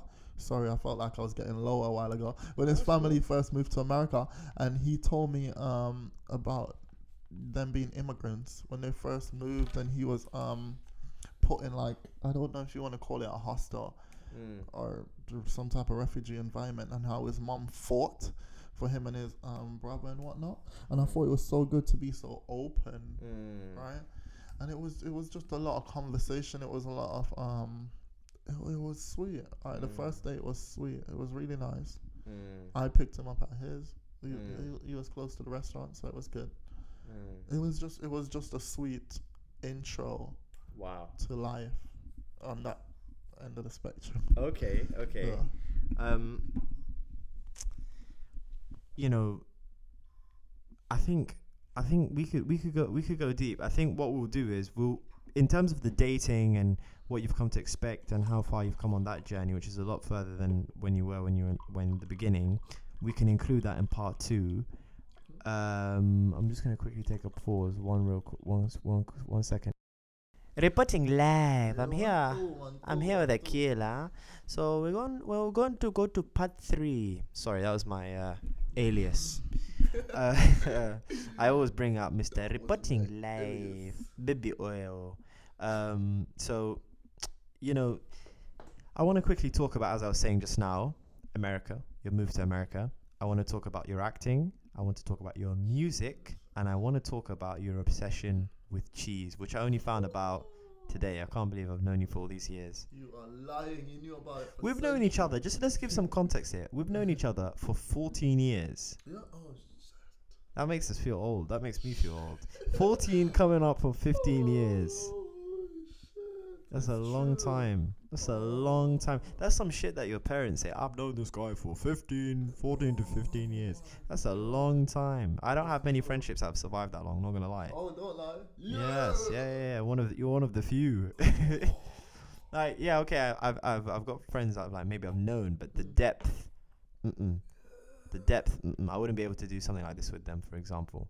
Nice. Um, they kind of just fade away as acquaintances, but I'm glad we've stayed friends until, and, and until this much. All right, so let's let's let's rewind. Yeah. We're in Piccadilly. Piccadilly, We're having a Subway sandwich twenty something. in Soho. Yeah. Yeah. and you are y y this is part two so i tell you buy a ticket whatnot you buy a ticket you come round to my house we have a deep chat Mm-hmm. and you're like by the way i'm moving to america i'm like when you're like oh like next week i'm like what the hell and um you move you, you moved to america in march 2015 from what you told me Sixteen. 16 sorry Mhm. so, can you just again put me in you like what like what was going through your mind when you moved? What was your very first day in the US like? I know you've been to the US plenty of times before that, but what was your very first day in the U- US like? Who were you living with? What were you, who were you staying with? And then I'll I'll ask the follow up questions. I think if I'm honest, Mo, um, I think I made the decision long before we were in Piccadilly. It's just the decision to finally go ahead Mm. and book the ticket. I think you pushed it over the edge. Mm. But the move, I meant to move a very long time ago. I just I held off on it Mm. because it didn't feel right. Mm. And then um then um I remember wanting to move in 2015 and just pack my bags and go because I, I was going through so much Mm. and um I thought you know it once again it didn't feel right like just because you want to do something doesn't mean you have to do it or doesn't mean you're supposed to do it. And running away has never been something I've been an advocate for. I always felt like okay you gotta stick things out. And like I said it's all about resilience isn't it Mm. so um when it came to moving to America if I was honest I, I, I sat down and I thought about a plan. I said um I want to move in March because my sister, I knew she was going to graduate like August. Mm. And I said, I want to spend six months with her first because I don't know what's going to happen. I know she wanted to move back to England Mm. and I'm not, I wasn't going to stay in England. So I was like, oh, if I, if I go out to America six months before she graduates, I'll spend six months with her Mm. and I can, uh, in six months, it will be the two of us. So I can get on my feet. And then after that, I'll just uh, feel America out for myself and I'll thrive wherever I need to thrive.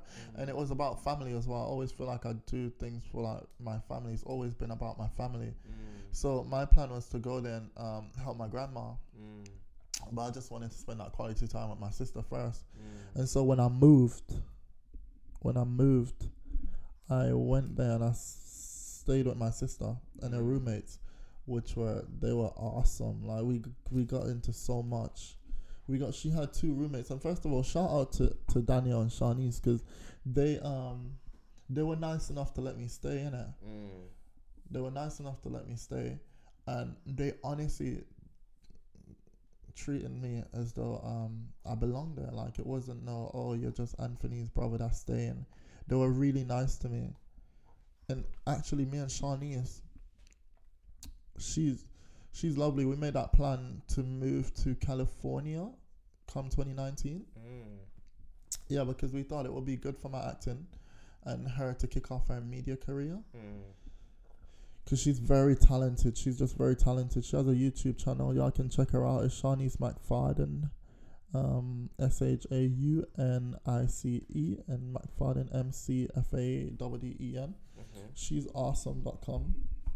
Now, um, when it comes to when it comes to, to moving there, you remember when I was saying when I moved to England, it, it, when you're driving through a new area, you, you get that vibe like, do I belong here? Like, Mm. I, I don't feel like, and you're just trying to take things in. When I first moved to America, despite me knowing I was going to spend time with my sister, I already had three things on my to do list like straight away because I wanted to be smart about things. One was getting a bank account ASAP.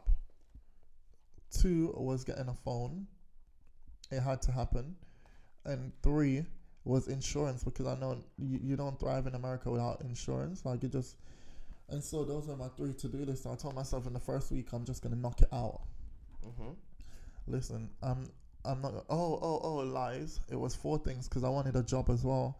But I started calling jobs before I left England because I refused to go there and, and be searching for centuries.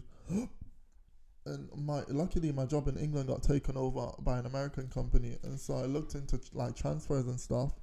But at the same time, they still I, they they wouldn't just accept a straight transfer. It had to be like re-interviews and and um drug tests and stuff, which was cool. The first week I went there, I jumped straight on the phone thing. Can Oh, we just? Can I just? Can I just settle the point? Wh- When you say um your job was taken over, do you mean Boots were acquired by Walgreens? yeah, yeah. So Walgreens bought Boots. Walgreens bought Boots. I just wanted to clear that up. Okay. Yeah, yeah, yeah. Walgreens bought Boots. I was working for Boots here, and um, Walgreens took them over in September 2015, Okay. which was awesome. That was actually when I the. th- That was actually in the month I wanted to leave because I wanted to leave before my birthday, just Mm. move countries. But like I said, I held off on it because it just didn't. It was just running away, and it was a runaway tactics rather than a um, be smart tactic. Mm. And so um, I thought, oh my god, like oh I could I could get a transfer. Eventually, when I thought about moving, I thought, oh why not get a transfer, Mm. right? And then I could leave retail the moment I reach. I just need to make sure I got income coming in the moment I reach. Because I was planning to honestly relax for the first six months. I didn't want to work too hard. I wanted to spend more time with my sister than actually work. Mm. And I thought because we were living together, I'll have I'll get time to save up and then invest in my own place. I'll move and help my grandma out, etc., etc. Mm. No, um when when it came to to um eventually moving like I said, I, the first week I was there, I uh, automatically went and looked about a phone. I bought a Mm. phone ASAP because I, I left with my like the salary I got that very month. Okay. I left with that. And you bought. What was your first phone? Um, LG. Oh my god, it's actually this one. Oh You're my looking God. at it. You're looking at it. Yeah. Is it, that I- your first phone? You've got actually, you. oh my That's god, a I nice didn't even first phone. It's remember. You see, I said LG and then remembered. It's yeah, the LG man. phone. It's crazy. Oh my god, time flies. I didn't even remember. And you know, Mo, growing up in England, I never took care of a phone. The- Oh yeah. I oh my god, I, was the worst when it came to phone. I'm surprised this one's still here. Yeah. It looks good. It looks in good Oh condition. my, it really does. I'm not gonna new. lie. Oh, I'm very shocked. Yeah. Look at that crack. I dropped it on Sponsored by the Kingsbury. Kingsbury Step, I think. No, recently. No, I think it was the last time I was around here and I visited you actually. Okay. Okay. I was running for the damn train. Damn.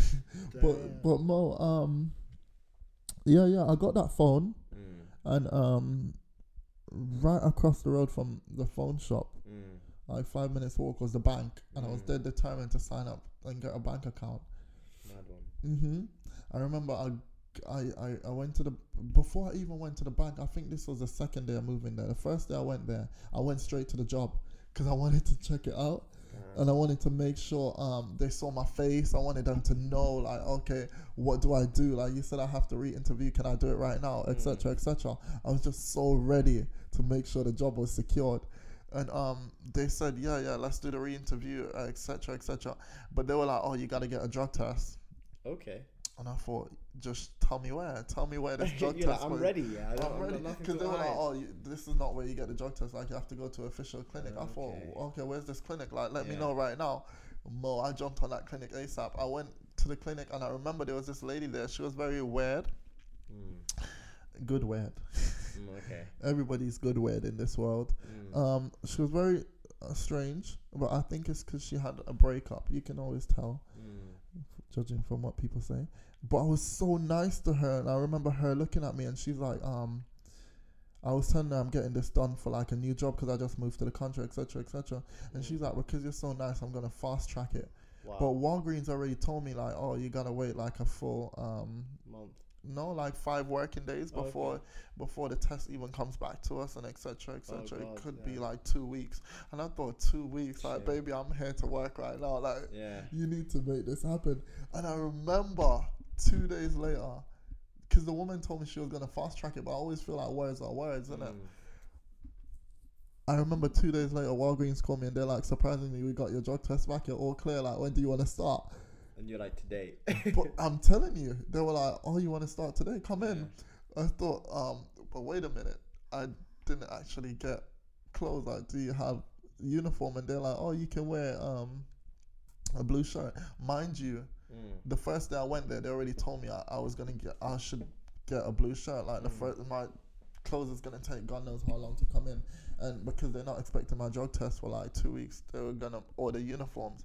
So I went that first day as well after the clinic and everything to go get clothes. mm, So I bought the uniform and everything. The second day was when I signed up to the bank and got the phone. mm, Yeah, and um, insurance was next on the list, innit? mm. Mo, I didn't get insurance. You didn't get health insurance. I didn't get insurance, and I'm telling you, I was working in the hood and I came down with pink eye. Oh shit. And Mo, I spent a fortune just to get um an appointment. And after I got the appointment and then saw how much more I had to spend on the, the medicine, I was like, I'm getting insurance, How, how I much is got it, home. how much is an appointment? Just out of curiosity. oh, it was like 123 Woo, woo. 23 dollars just for the damn appointment, Mo. It was So like half an hour, you know. Context, that's a hundred English pounds just to see a doctor. Mo, it was no, it, was actually 123 dollars, dollars. Which yeah, was, but in pounds is like a hundred quid. yeah, yeah, Yeah, in yeah. pounds it's like 100 quid. My bad. Yeah. Wow, Just for an appointment Mo, for like half an hour, just to tell me what I already know. Oh god. Because. Reese Anthony is very um my sister is very she's very freaked out by by any type of illness, so she jumps on Google ASAP. Mm. So when I saw my eyes, she jumped on Google ASAP, and it's so we already knew what I had. So I'm just paying for you to tell me what I already know, and then Oh, God. I just wanted you to prescribe me something in it. Mm. Turns out I still have to pay a fortune on the medicine. Now here's the real blessing, right? Mm. I was working for Walgreens, Mm. and Walgreens specialize in medicine. Mm. which you know everything it's like i said everything happens for a reason innit? They gave me a good little discount they gave me a good little discount on the medicine in it. in fact i shipped that medicine to my store in it. that way it was easy to pick up Oh my god. well everything's a blessing in this life i'm telling you i always felt like a blessed character my mom always you know always said oh y'all are blessed Mm. you never luck she didn't believe in luck Mm. So always like, y'all are blessed. I remember moving to England. That was where she started it. It was always like, oh yeah, I'm a lucky dude. I'm a lucky dude. Because my grandma always told me I was lucky. I'm a lucky dude. She'd always be, you're never lucky. You're blessed. so I'll be like, okay, mom, calm down, calm okay, down. I like that. I like that mentality. I love it. So, man, all right. This is this is this is getting deep. Hundred and twenty-three dollars for an appointment. I'm I'm still, man. God bless Obamacare, but I'm, or, or maybe I should say R.I.P. after Donald Trump. But I, I sat on the phone forever looking into um insurance companies yeah, because I, I, I refused to pay that ever again for something, right? And I remember.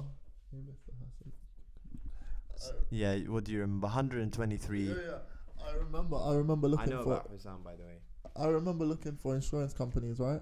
Yeah. And I remember in the end when I signed up for insurance, and my sister was like, "Oh, you got a great insurance package." Mm. Right, because I was there listening to them. Because I'm like, y'all are not going to tell me the fine print. Just send me an email, let me Mm. look at this. And I got insurance for like seventy dollars, but that was, wow, but that was with life insurance as well. So it was like 30 dollars for your health insurance, and thirty five went to um life insurance. Mm. But Mo, when brokenness hit me, less than a year later, I cancelled the life insurance. What? So I'm only paying thirty dollars a month just for the health insurance.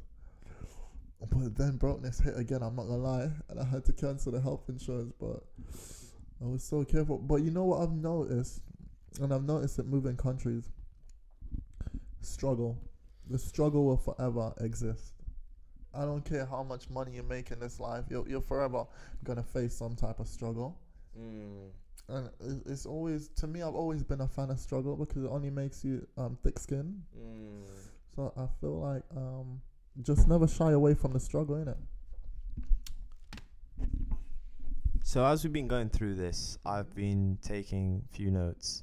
So when we when we meet the next time, we're gonna flesh out certain things. Okay. One of the key quotes is "Struggle will always exist." Mm. I love that. Iggy has an Iggy has a tattoo on her arm, innit? Iggy has a tattoo on her arm. Oh, I love that. I love that girl. She has a tattoo on her arm that says "Trust the struggle." I remember at first I thought, "Oh my god, this is some stupid saying, innit?" But um, over time it grows on you because it's like you have to, in times of struggle, right? Mm. you always um doubt yourself or you always feel as though the situation is gonna be more it's too overwhelming for you Mm. and so it always drags you to these dark places but sometimes you have to believe that the struggle is just to make you a stronger character you have to trust in the struggle do you feel what i'm saying I feel what you're saying. like it's only coming your way my mom used to always say god never gives you more than you can handle and so you always have to believe that the struggle you're struggling because god feels as though you're strong enough to overcome what you're dealing with Mm. and so if it wasn't meant for you you wouldn't be getting it do you feel what i'm saying I feel that you. goes out to all the suicidal victims you know don't be feeling as though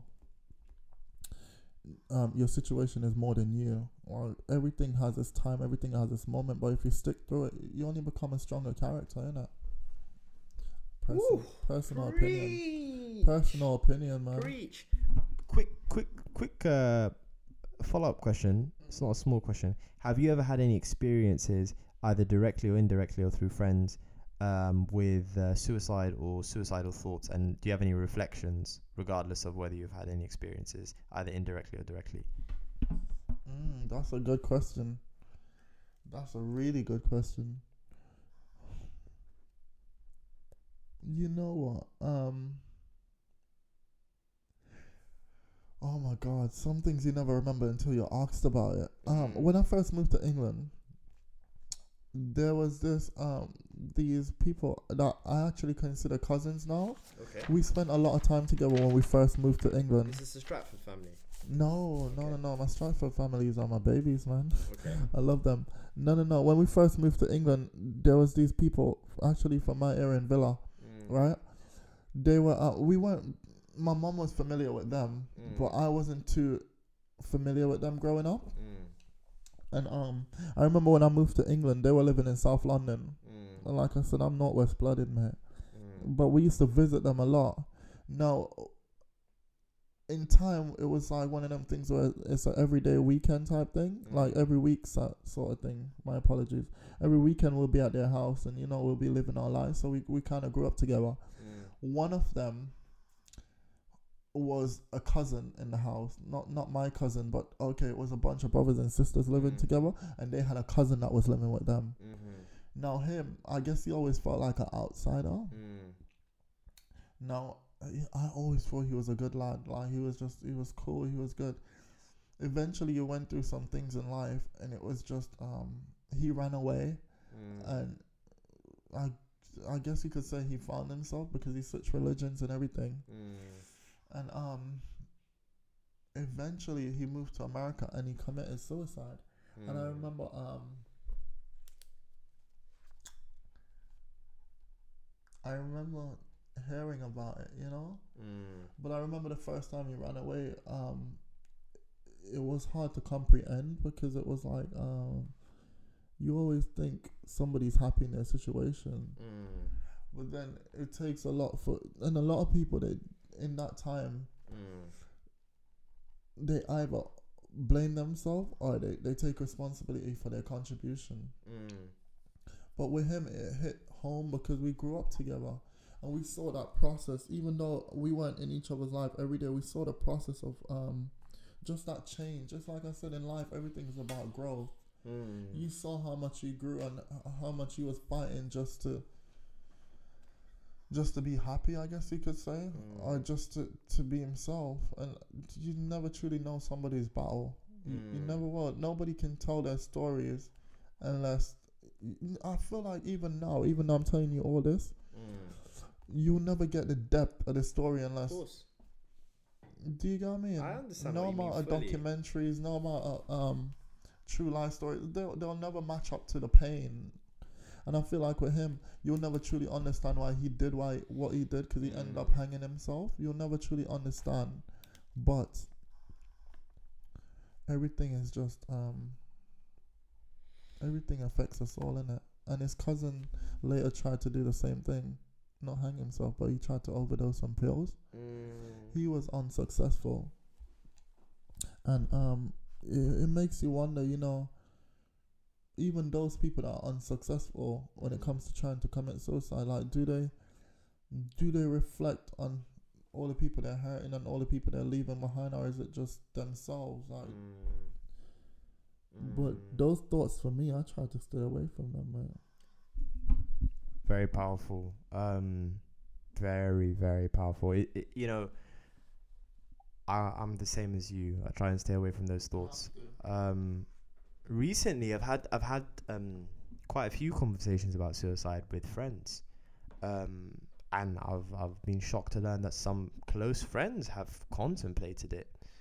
Um even though as you said like you know someone can be doing very well and these are people that are doing very well in their careers doing very well socially they seem like they have it all.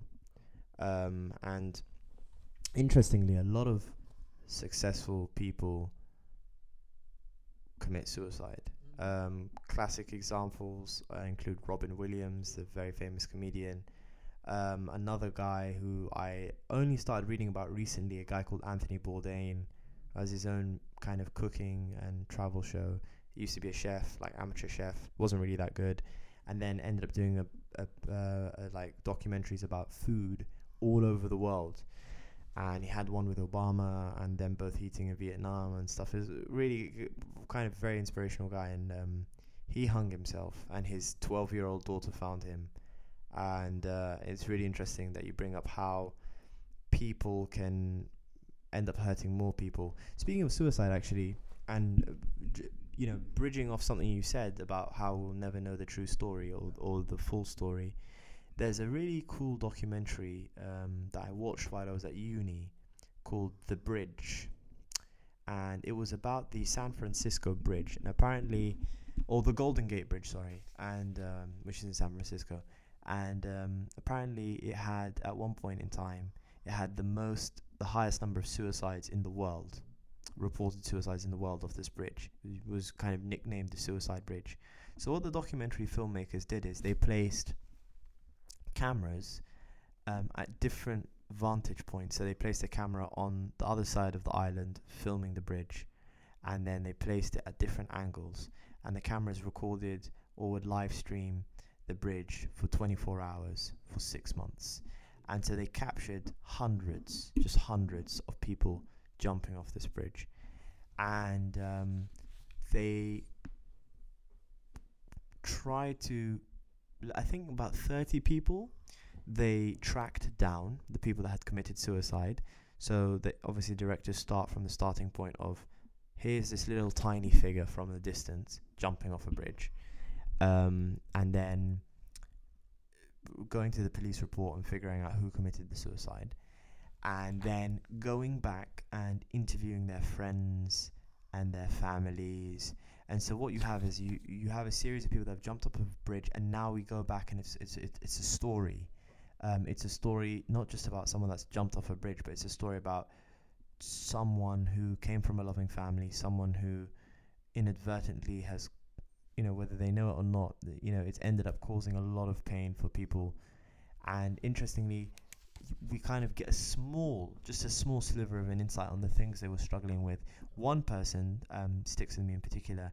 He was struggling to get a job, and he had a lot, of number of other issues, and um, he just couldn't get one. And the day he committed suicide, he was um, uh, he had three voicemail messages on his phone, and he ignored them because he thought there would be rejections, and there were actually three job offers, and this was maybe an hour before he took his own life. And then, as a result of the documentary, um, the I think the the state decided to erect huge barriers um, on the Golden Gate Bridge, like anti-suicide barriers, and then they had like a coast guard and a patrol to kind of catch people who would drown after jumping and all of this sort of stuff. So I find that really interesting. I th- find your story really interesting. I wanted to kind of segue. Obviously, there's no easy segue from a topic like suicide into um, your acting and your music. So tell me more about how you got into acting.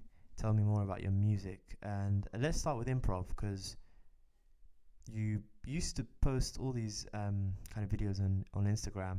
I remember last time we met up, we did some improv as well. We we we were in we were in Piccadilly Circus, and I came up with this stupid idea. I said, um, "Let's pick a character and a scene." So I think you were the mother and I was the son, and we flipped it. And then another interesting one is we went up to strangers. You would start telling them a story, and I would continue, and then I would look at you, and then you'd continue. So I'd go up to a guy and I'd be like, "It was raining, it was dark, and it was dusty," and the guy would look at me like I'm fucking crazy. And then you would continue, and you'd say, "It wasn't just dusty. I lost all my clothes." And then I would continue and say, "I didn't just lose all my clothes. I lost my wife and kids." And the people would look utterly confused. I think we should keep doing that, by the way. So let's yeah, let's talk about your acting in the US. Tell me about your improv and why and how all of that started.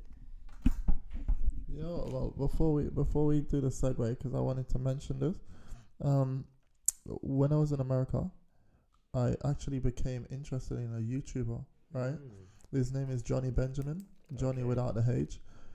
He actually, he's a British guy, Mm-hmm. and he was actually gonna jump off the bridge to commit suicide as well, Mm. and um, he got stopped by this guy because he has um mental issues. He's been Mm. diagnosed by a few mental with a few mental issues, and um, he was gonna jump off the bridge, and the guy stopped him, and um, he basically started this documentary just to find the guy that that stopped him from jumping off the bridge, and it was a powerful thing because the guy was like, you know, he saw Jonny on the end, edge of the bridge, and it was just so bizarre because everybody was just walking by, like Mm. everybody was just walking by, and I think that should be the main focus when it comes to to people clearly committing suicide. We can't see that as the norm. You know, that's that's very bizarre. And you know, while we're talking about this more, honestly, I'm gonna jump onto the acting. But there's this show that started, I believe, two years ago, Mm. as well as while I was in America, and it's called Thirteen Reasons Why. I don't know if you've heard of it, No. but I've never come across a show that's just irritated my spirit so much. Mm. And I remember, um, to this day, I just can't make it through season one, Mm. and I hear season two is much more graphic. But season one to me, it wasn't about the graphic thing. It was just the whole concept of it. I was living with these roommates at the time, very great lads, by the way. Mm. And um, one of them mentioned the show, And now, 13 Reasons Why is about this girl that committed suicide. Mm. No, what she did, I wouldn't have a problem if she had committed suicide and it, it went into a backstory as to why. Mm. But what she did that really irritated me was that she left tapes. She actually left tapes for each and every person that contributed to her suicide, which I thought, you know, it's one thing for you to know how many people is going to be hurt by a, by a suicide or how many people is not going to be affected, but it's another reason for you to go the extra mile and make people feel as though they are responsible for Mm. what you because this is high school mate in Mm. high school it's like we say the simplest things without knowing but for you to i feel like for you to put that burden on some and her parents her parents oh my god the love they have for her is just it breaks my heart Mm. it breaks my heart but it, honestly 13 reasons why it has been apparently and maybe i'm wrong for this apparently it's, it's up the suicide rates because it's um it dove into a lot of issue people are facing and, and it's just um I, I guess a lot of people feel uncomfortable watching it. And so it, it kind of tips the balance they just feel like everything else is if you come across an issue on on tv right Mm. and um you're going through it it kind of um amplifies what you're going through Mm. especially if it ends with somebody committing suicide it's like jesus christ like if they didn't have a way out Mm. my way out should be the same way they do you feel what i'm I understand what you're saying. and it's very bizarre but honestly okay let's stray off the topic of suicide No, no, yeah, we can always revisit it later. Yeah, of course and that's another podcast in itself i'm that's sure you'll another find e- podcast episode in itself. sure you, yeah, you should get a bunch of people just to have like a um a, in, a in-house session and we can just throw opinions hey, out man, there. is, we we will we will do we'll do all dating, suicide, Everything. knife crime, you name it, man. Um, in regards to the acting, um, growing up, I don't know where the love for acting kicked in, if it was even love at all. But I remember moving to America, and um, when I was in the job, I was there watching TV, right? And um, I was, it's one of them things you look at TV and you're like, I could do this, I, I could Mhm. do this. And like I said, I moved to help my family out, so I was thinking, you know, this is America Mm. It's one of them things where um, acting is actually a career you can pursue Mhm. and it is something that could be very um, lucrative Mhm. and it could just you know you could go ahead and actually feed your family on it and i Mm. thought you know i don't i don't have the connections to jump right in Mm. so it's best to take classes and see what's go- just feel it out Mm. and i started taking classes one of which was the improv the improv class Mhm. Now, improv, um, I didn't know what to expect. I naturally thought it was gonna teach you how to, um, okay, let's say you you've got a script in front of you, Mhm. but somebody strays off script, like how to improvise. Does that make sense? Mhm. Or how to um, how to do certain hand gestures or, or your body language Mhm. if you're you're reading lines like Mhm. how to um just improvise your your your the, your way of getting things across like maybe something's supposed to sound sad but if you laugh with it it sounds much more easy to dissolve type Mhm. thing who knows i naturally assumed that would be what it was about but it was actually a proper improv class Wow. it was a proper improv class and um What do you mean by it was proper? Tell me what that entails. oh you know you know the show um whose, whose line is anyway? it I love that show. Yeah. oh my god the teacher was a big fan of that mm-hmm. So it was it was one of them things where um he's his background is actually from Broadway. Like he, Oh, he's a Broadway actor. He's an on stage actor, but his comic his comical side is off the chain. Like that man could proper improvise. So we played all these these improv games just to have us prepared. One of them I remember is like um there was only four people could play at a time, Mm. but um you would make a square with four people. That's the best way to describe it. You'll make a square with four people, and then um, the first two that's facing the audience, right? Mhm. You'll give them a location. Let's say Dubai. Now you'll have to rotate to your right. Yep, to your right, right? Now this is one of the same person, obviously, from the two people that was at the front. Now they've got a second partner. Are you following? Just picture the square rotating right. You're only rotating one person at a time. So okay, technically- I, get, you. So Technically, you will have two partners. So this guy goes right, and then this guy goes Yeah, right. this person will go to the back of the square. Okay. So now there's two people facing the audience, one of which was facing the audience to begin with on the left hand side. Wait, so Yeah. let me let, let's So just draw this down. yeah, Actually, I'm there's- really curious. How There's the two square thing people at the front of the square facing the audience, right?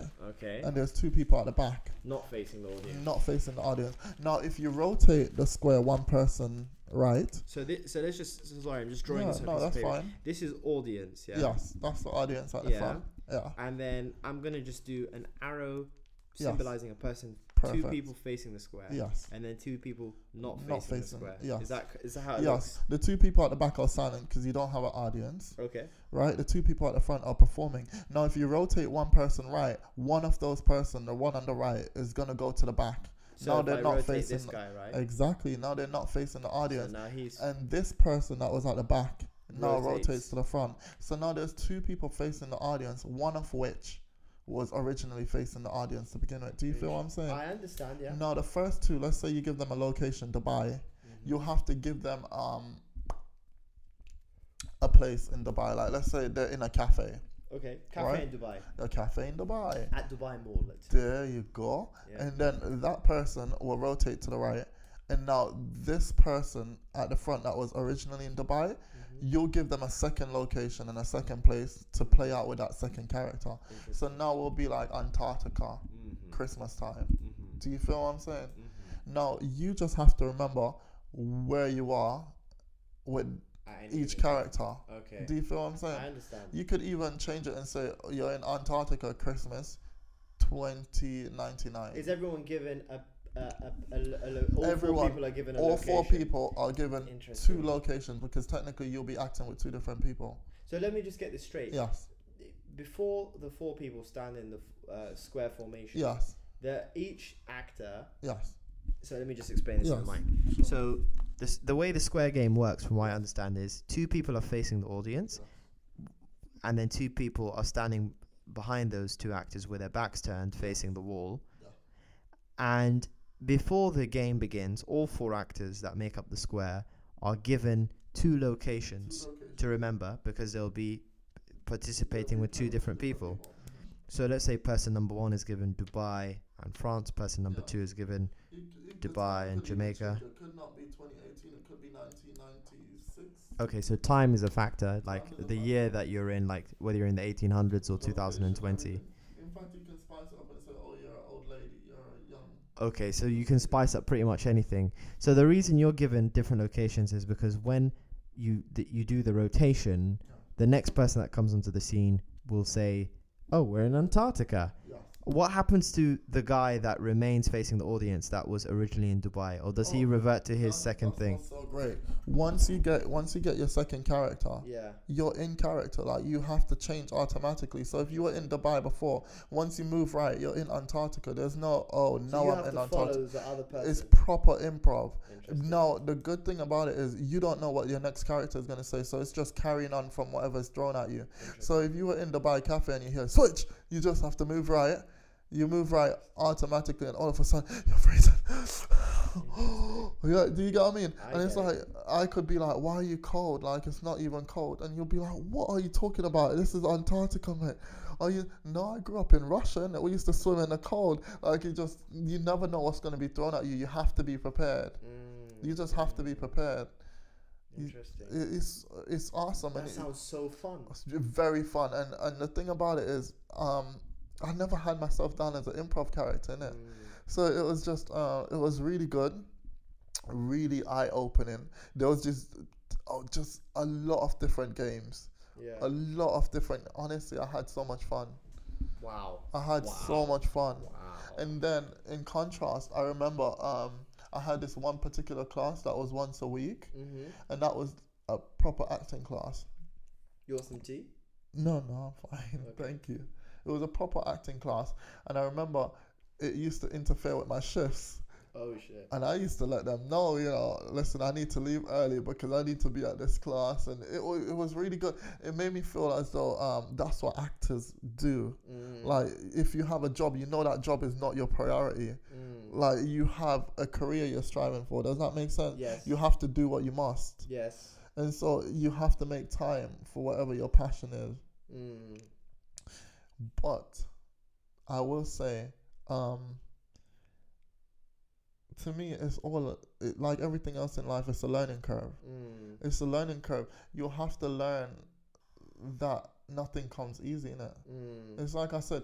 To this day, I don't think um, I'm great at improv, but I felt like it's one of them things. If you had kept going, Mm. you will learn to get better and better. So consistency. Consistency is a massive, honestly. That's quite. Consistency and discipline. You said it best, mate. You said it best. You know, I want to segue into something because you know before before I turned on the mic, we we had a little chat about you know the importance of consistency and discipline. I personally opened up about some frustration with so many different things I wanted to learn that I started maybe ten years ago and kind of started and stopped. And I said if I had just done the bare minimum every day for ten years, I would be a beast in X.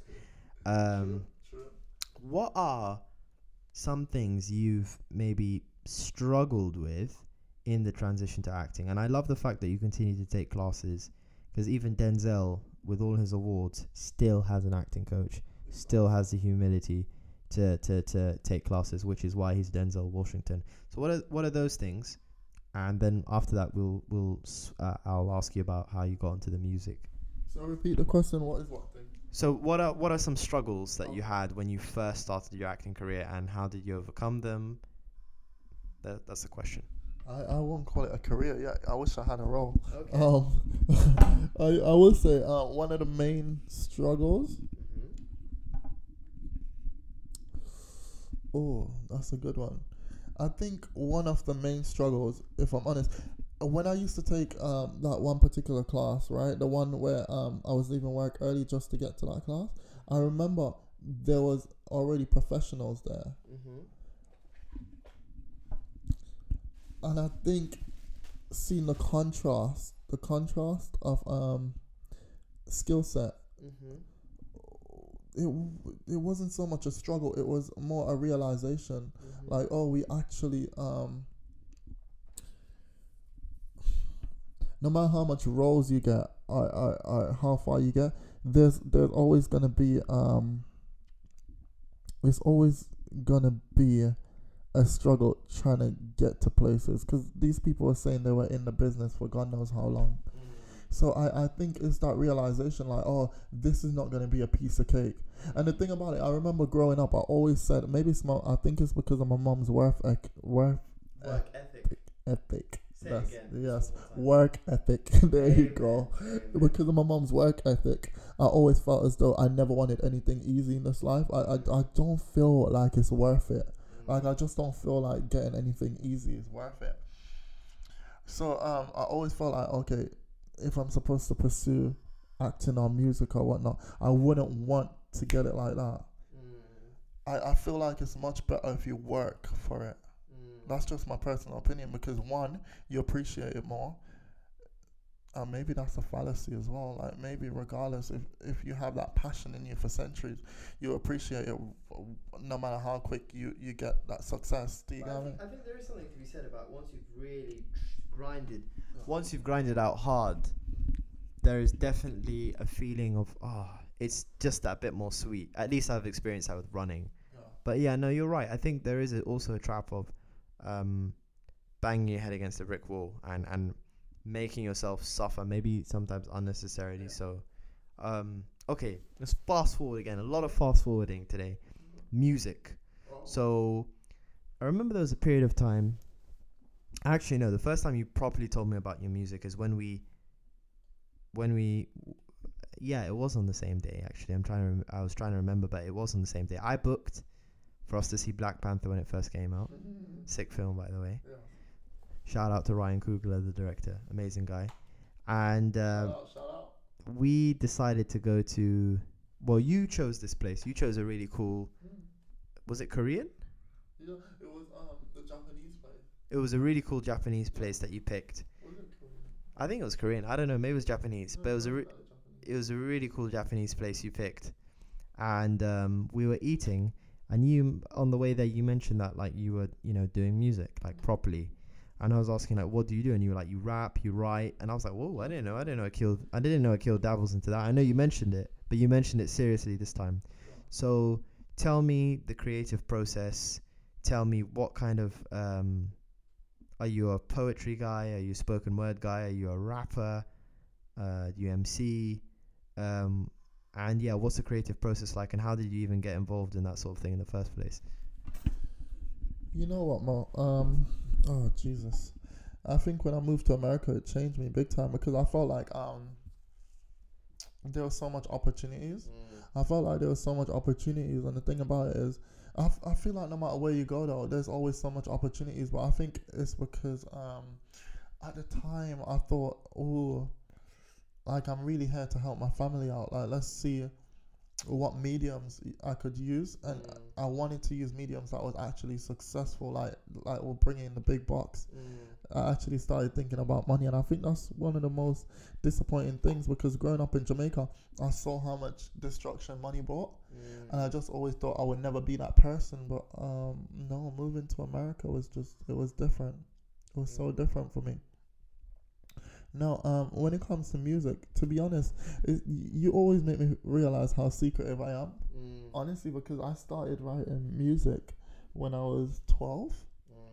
Yeah, I remember being in classes and I'll always be flipping the pages, writing at the back of the book, and then the moment the teacher passes, I'll be I'll be flipping back to the front. I started writing music when I was twelve, and I remember what sparked me continuing.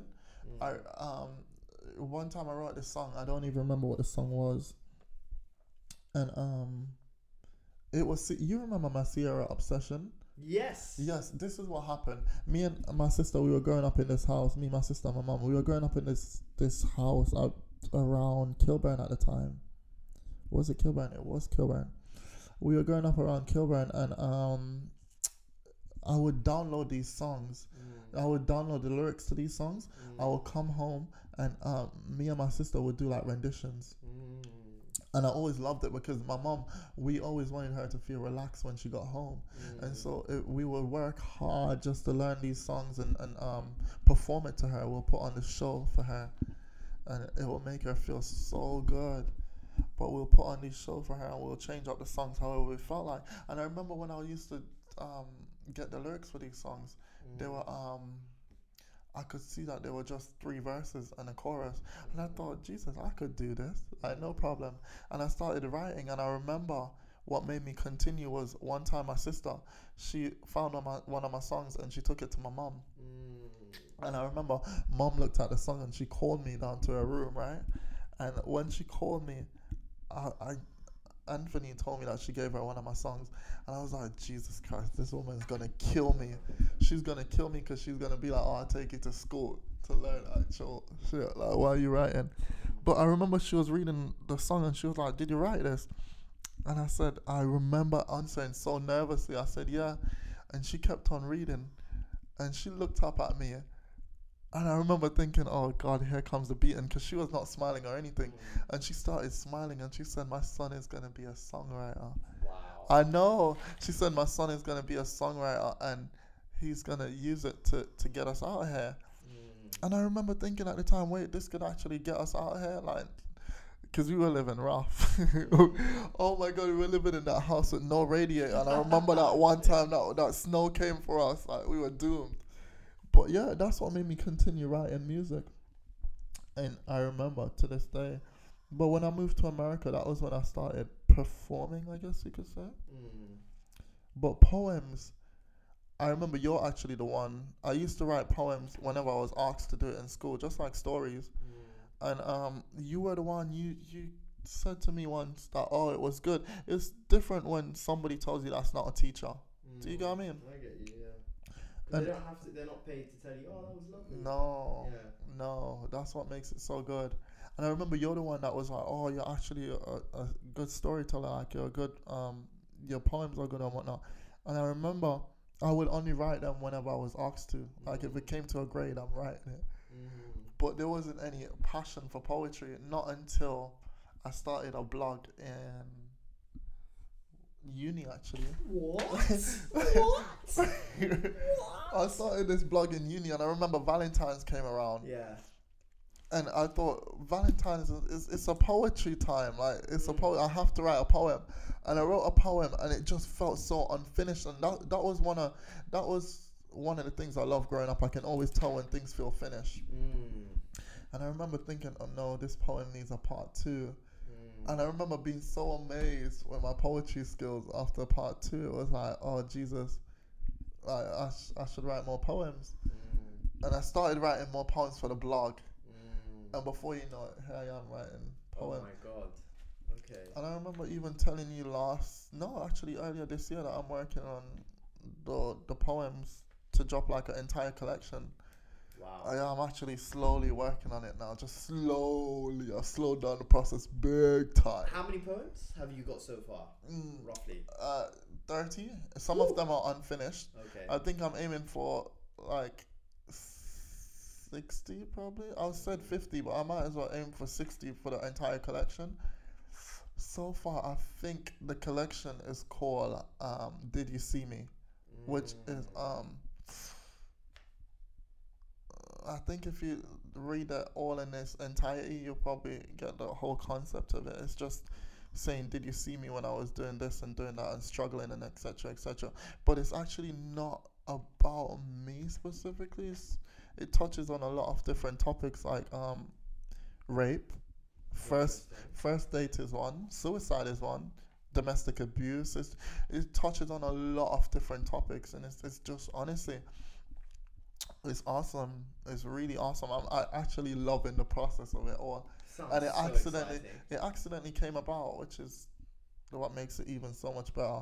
I was just writing poems, and I, I saw this um this theme kept popping up of "Did you see me?" It would always be like that one line that popped up in like five poems, and it's like Jesus, I could actually turn this into a collection. And then here we are.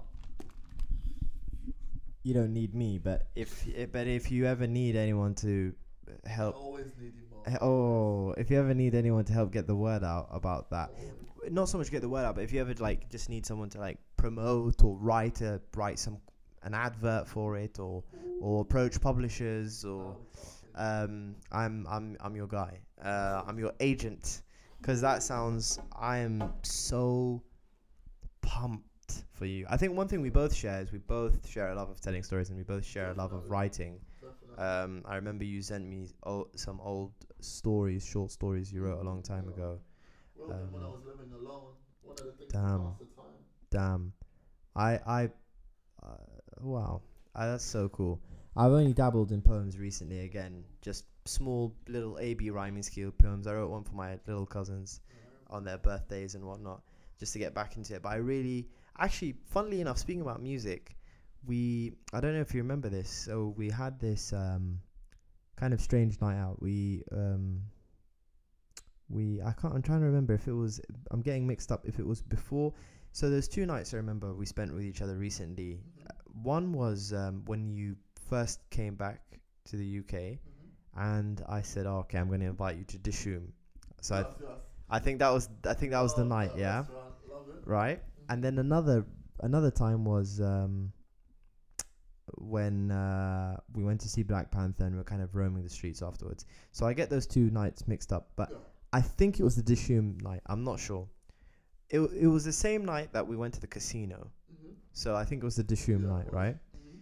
So we go to Dishoom, this Indian restaurant in Covent Garden. Yeah. Then we go to a casino uh, uh, uh, called the Hippodrome. Mhm. See all these people betting their money away. We leave. We join some weird kind of not street party, but like all these people like dancing, and there's two dwarves doing backflips and whatnot. Jesus, they were epic. And that's how we did all our antics um, about improv and that. Yeah. And then just as we're going to the station, I say, let's walk to Bond Street tube station. It'll be quicker to get the Jubilee line. And um, we end up somehow behind some some back street. And I, I want to show you a cafe called Momo's. Yeah, yeah. And that's a cafe um, an ex girlfriend took me to, and I really liked it. So I was trying to show you this cafe called Momo's. And we end up outside a so called exclusive club Yeah. called called Toy, T O Y. you remember the name? Yeah, I remember it quite well. And um, there's all these like rich kids basically. I even remember one guy had like a drop top and like a really big car that looked a bit like a, a Rolls Royce, and he had his private security. And I jokingly said like, "Oh, we could probably get in there if we like if we chatted to them," and it was like, it was like all these people, and then there was one Russian, older Russian woman that I was chatting to, mm-hmm. and she was saying, "Oh, this little girl is like she's like my sister," in a very Russian accent. It's not very good. Sorry, any Russian people listening to this. The only Russian I know, I know a bit of Russian, but one of the key Russian phrases is "Пожалуйста, не стреляй." "Пожалуйста, не стреляй" means please don't shoot. Please don't shoot. please don't shoot. Every black man know that. Yeah, you gotta, you gotta. My my obsession has been how to rob a bank in Russia. Пожалуйста, не стреляй. Ложись, lie down. Oh my Наличка. gosh, like, Jesus. money, наличку с cash, militia, policia. Anyway, but this big digress. Anyway, so we're there, and I say to you, oh, cheeky phone call. I say to you, um, this is new money. Yeah, yeah. Do you remember that? I say to you, this is new money. What we're seeing here is new money. This is what the new wealthy look like. So in the UK, you know, you have the aristocracy and old money, Yeah. right? A very feudal system, and new money are the kind of new elites. We can pause this if you want to answer. It's fine. And I say to you, we got to write a poem and a blog post about new money. I haven't written that yet, but have you written anything on new money yet? I haven't. I haven't. I remember that. write I remember that sentence so vaguely because I was uh, not vaguely, so um, vividly. I remember that moment so vividly because I remember us saying I was like I was down for that collab. Yeah, yeah. I was down for that collab, and I was like, oh, it's funny how it came around because I was like, new money. I didn't even think of it. yeah. I was like, Mo, You gotta trust in Mo to come up with that. No, we should collab on that. That would be will. awesome. I will write a blog style Mhm. informational piece on it. Yeah. You write a poem. I might write And a line or two. two, I might. I might write Yeah, a line yeah. or two po- poetry wise. Let's do it, man. we can collab on it, and you know what? We'll have a blog. We'll have Yeah. a podcast episode on new money. Oh, we should. I'm dying. I will definitely. I'm dying. I'm dying, and I will even Oh. drag this little Michael on the like, "They're watching live, guys. Oh, God. money, huh? so um, yeah, let's let's um. Shout out to Mo and his accents, man. Oh, I appreciate Big that. up. I appreciate it. Actually, speaking of. And uh, oh Go- god, go on, you no, I was gonna say Nabil as well. Like Nabil is, oh my god, his accents are off the hook. So just context. Nabil's a good old friend of mine. Very strange guy. Um, so obviously, as you know from the beginning, Akil's Jamaican. So I was petrified of Nabil doing his Jamaican accent. And so Nabil used to say things like "kill all of them."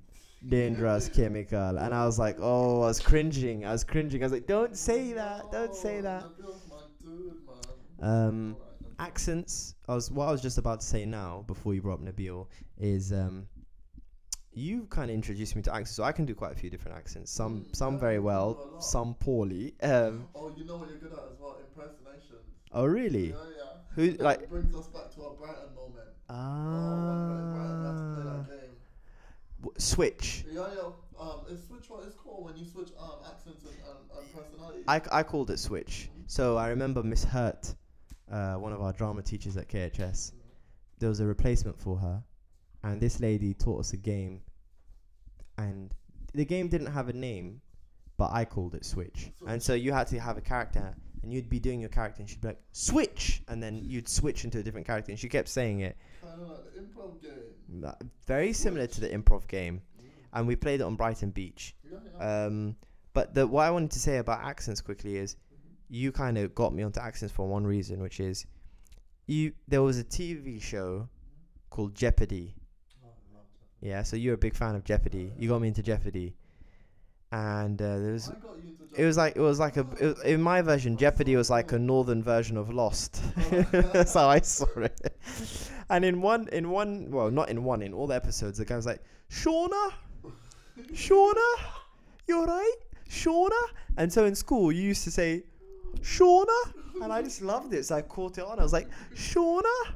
And speaking of accents with the with you know um, when I was learning to drive a while ago, um, before I passed my test and all of that, Winston, the driving instructor, the Grenadian guy, who I'm going to introduce you to at some point, he, we both used to say things like, "Oh, it's great, it's great, mate, it's great. What you doing, lad? It's great." So you used to say to me, "How's it going?" I'd be like, "It's great." And the problem was, I took that and I started saying that in professional contexts. Yeah. So, for example, um, I was in a law firm and someone asked me a very serious question. And the reason I say it's a law firm because people in law firms are very uptight.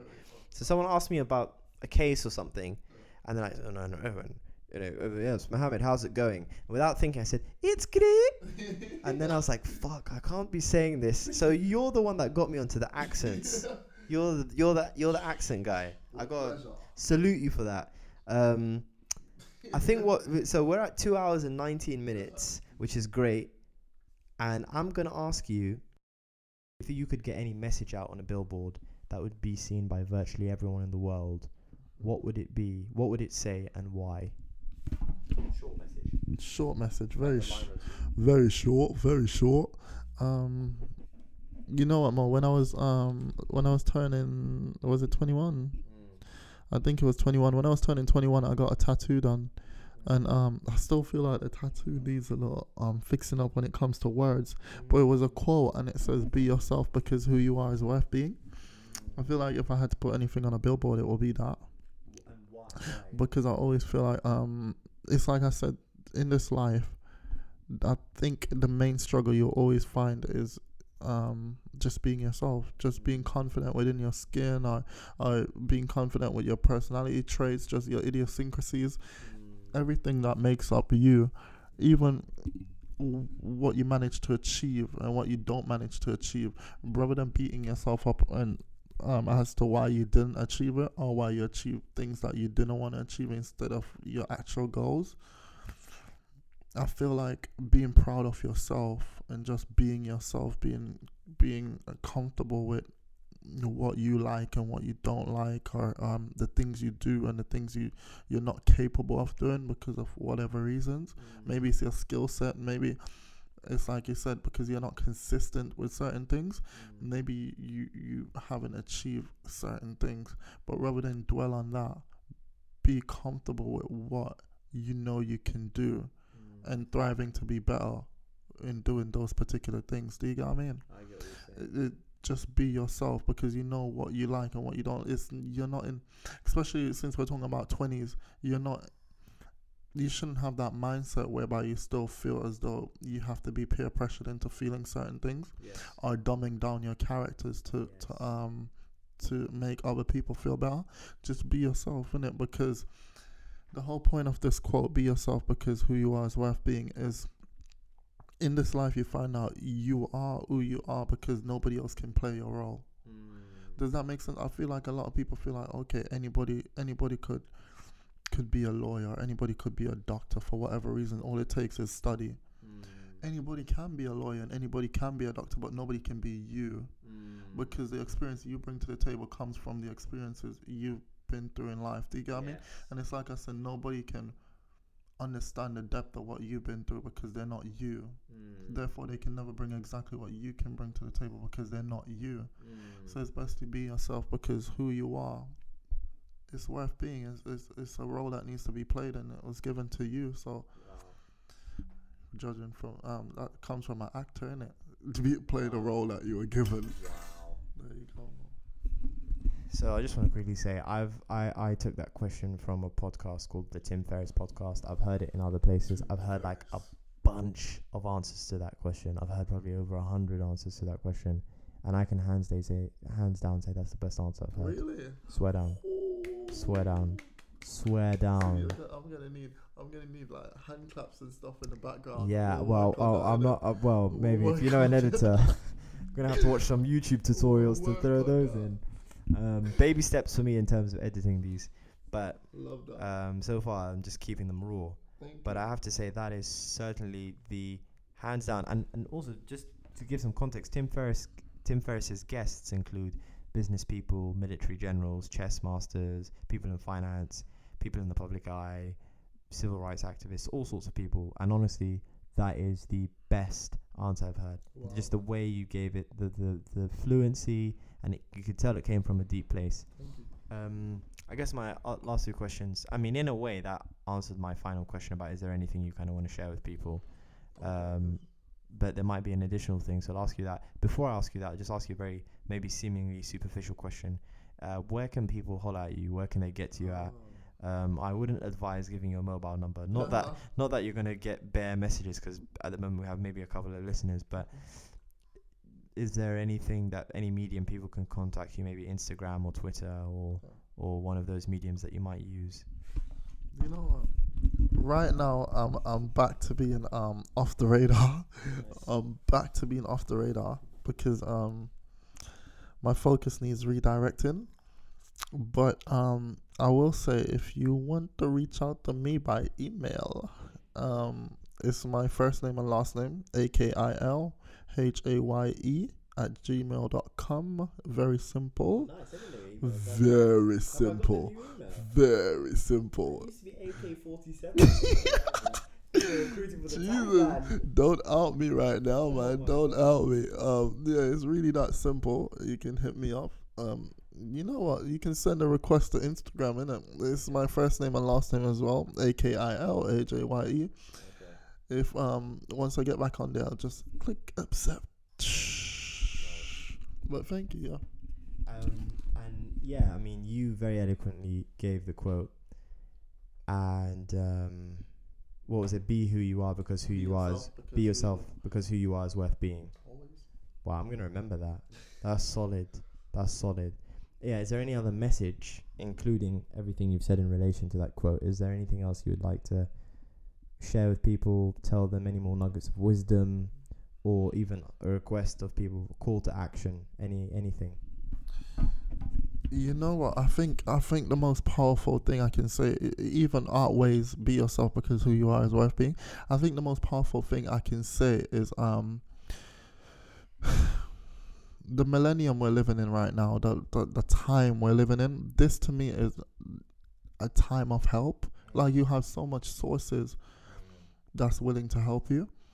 And uh, you know, despite how much we've talked about and how much we've learned in the past like two plus hours, I feel like the thing that hit homes for me the most is how many people are suffering with different things and how um, certain things are, are either blown out of proportion because of society or, or um, they weigh heavy on you because of the, the world we live in.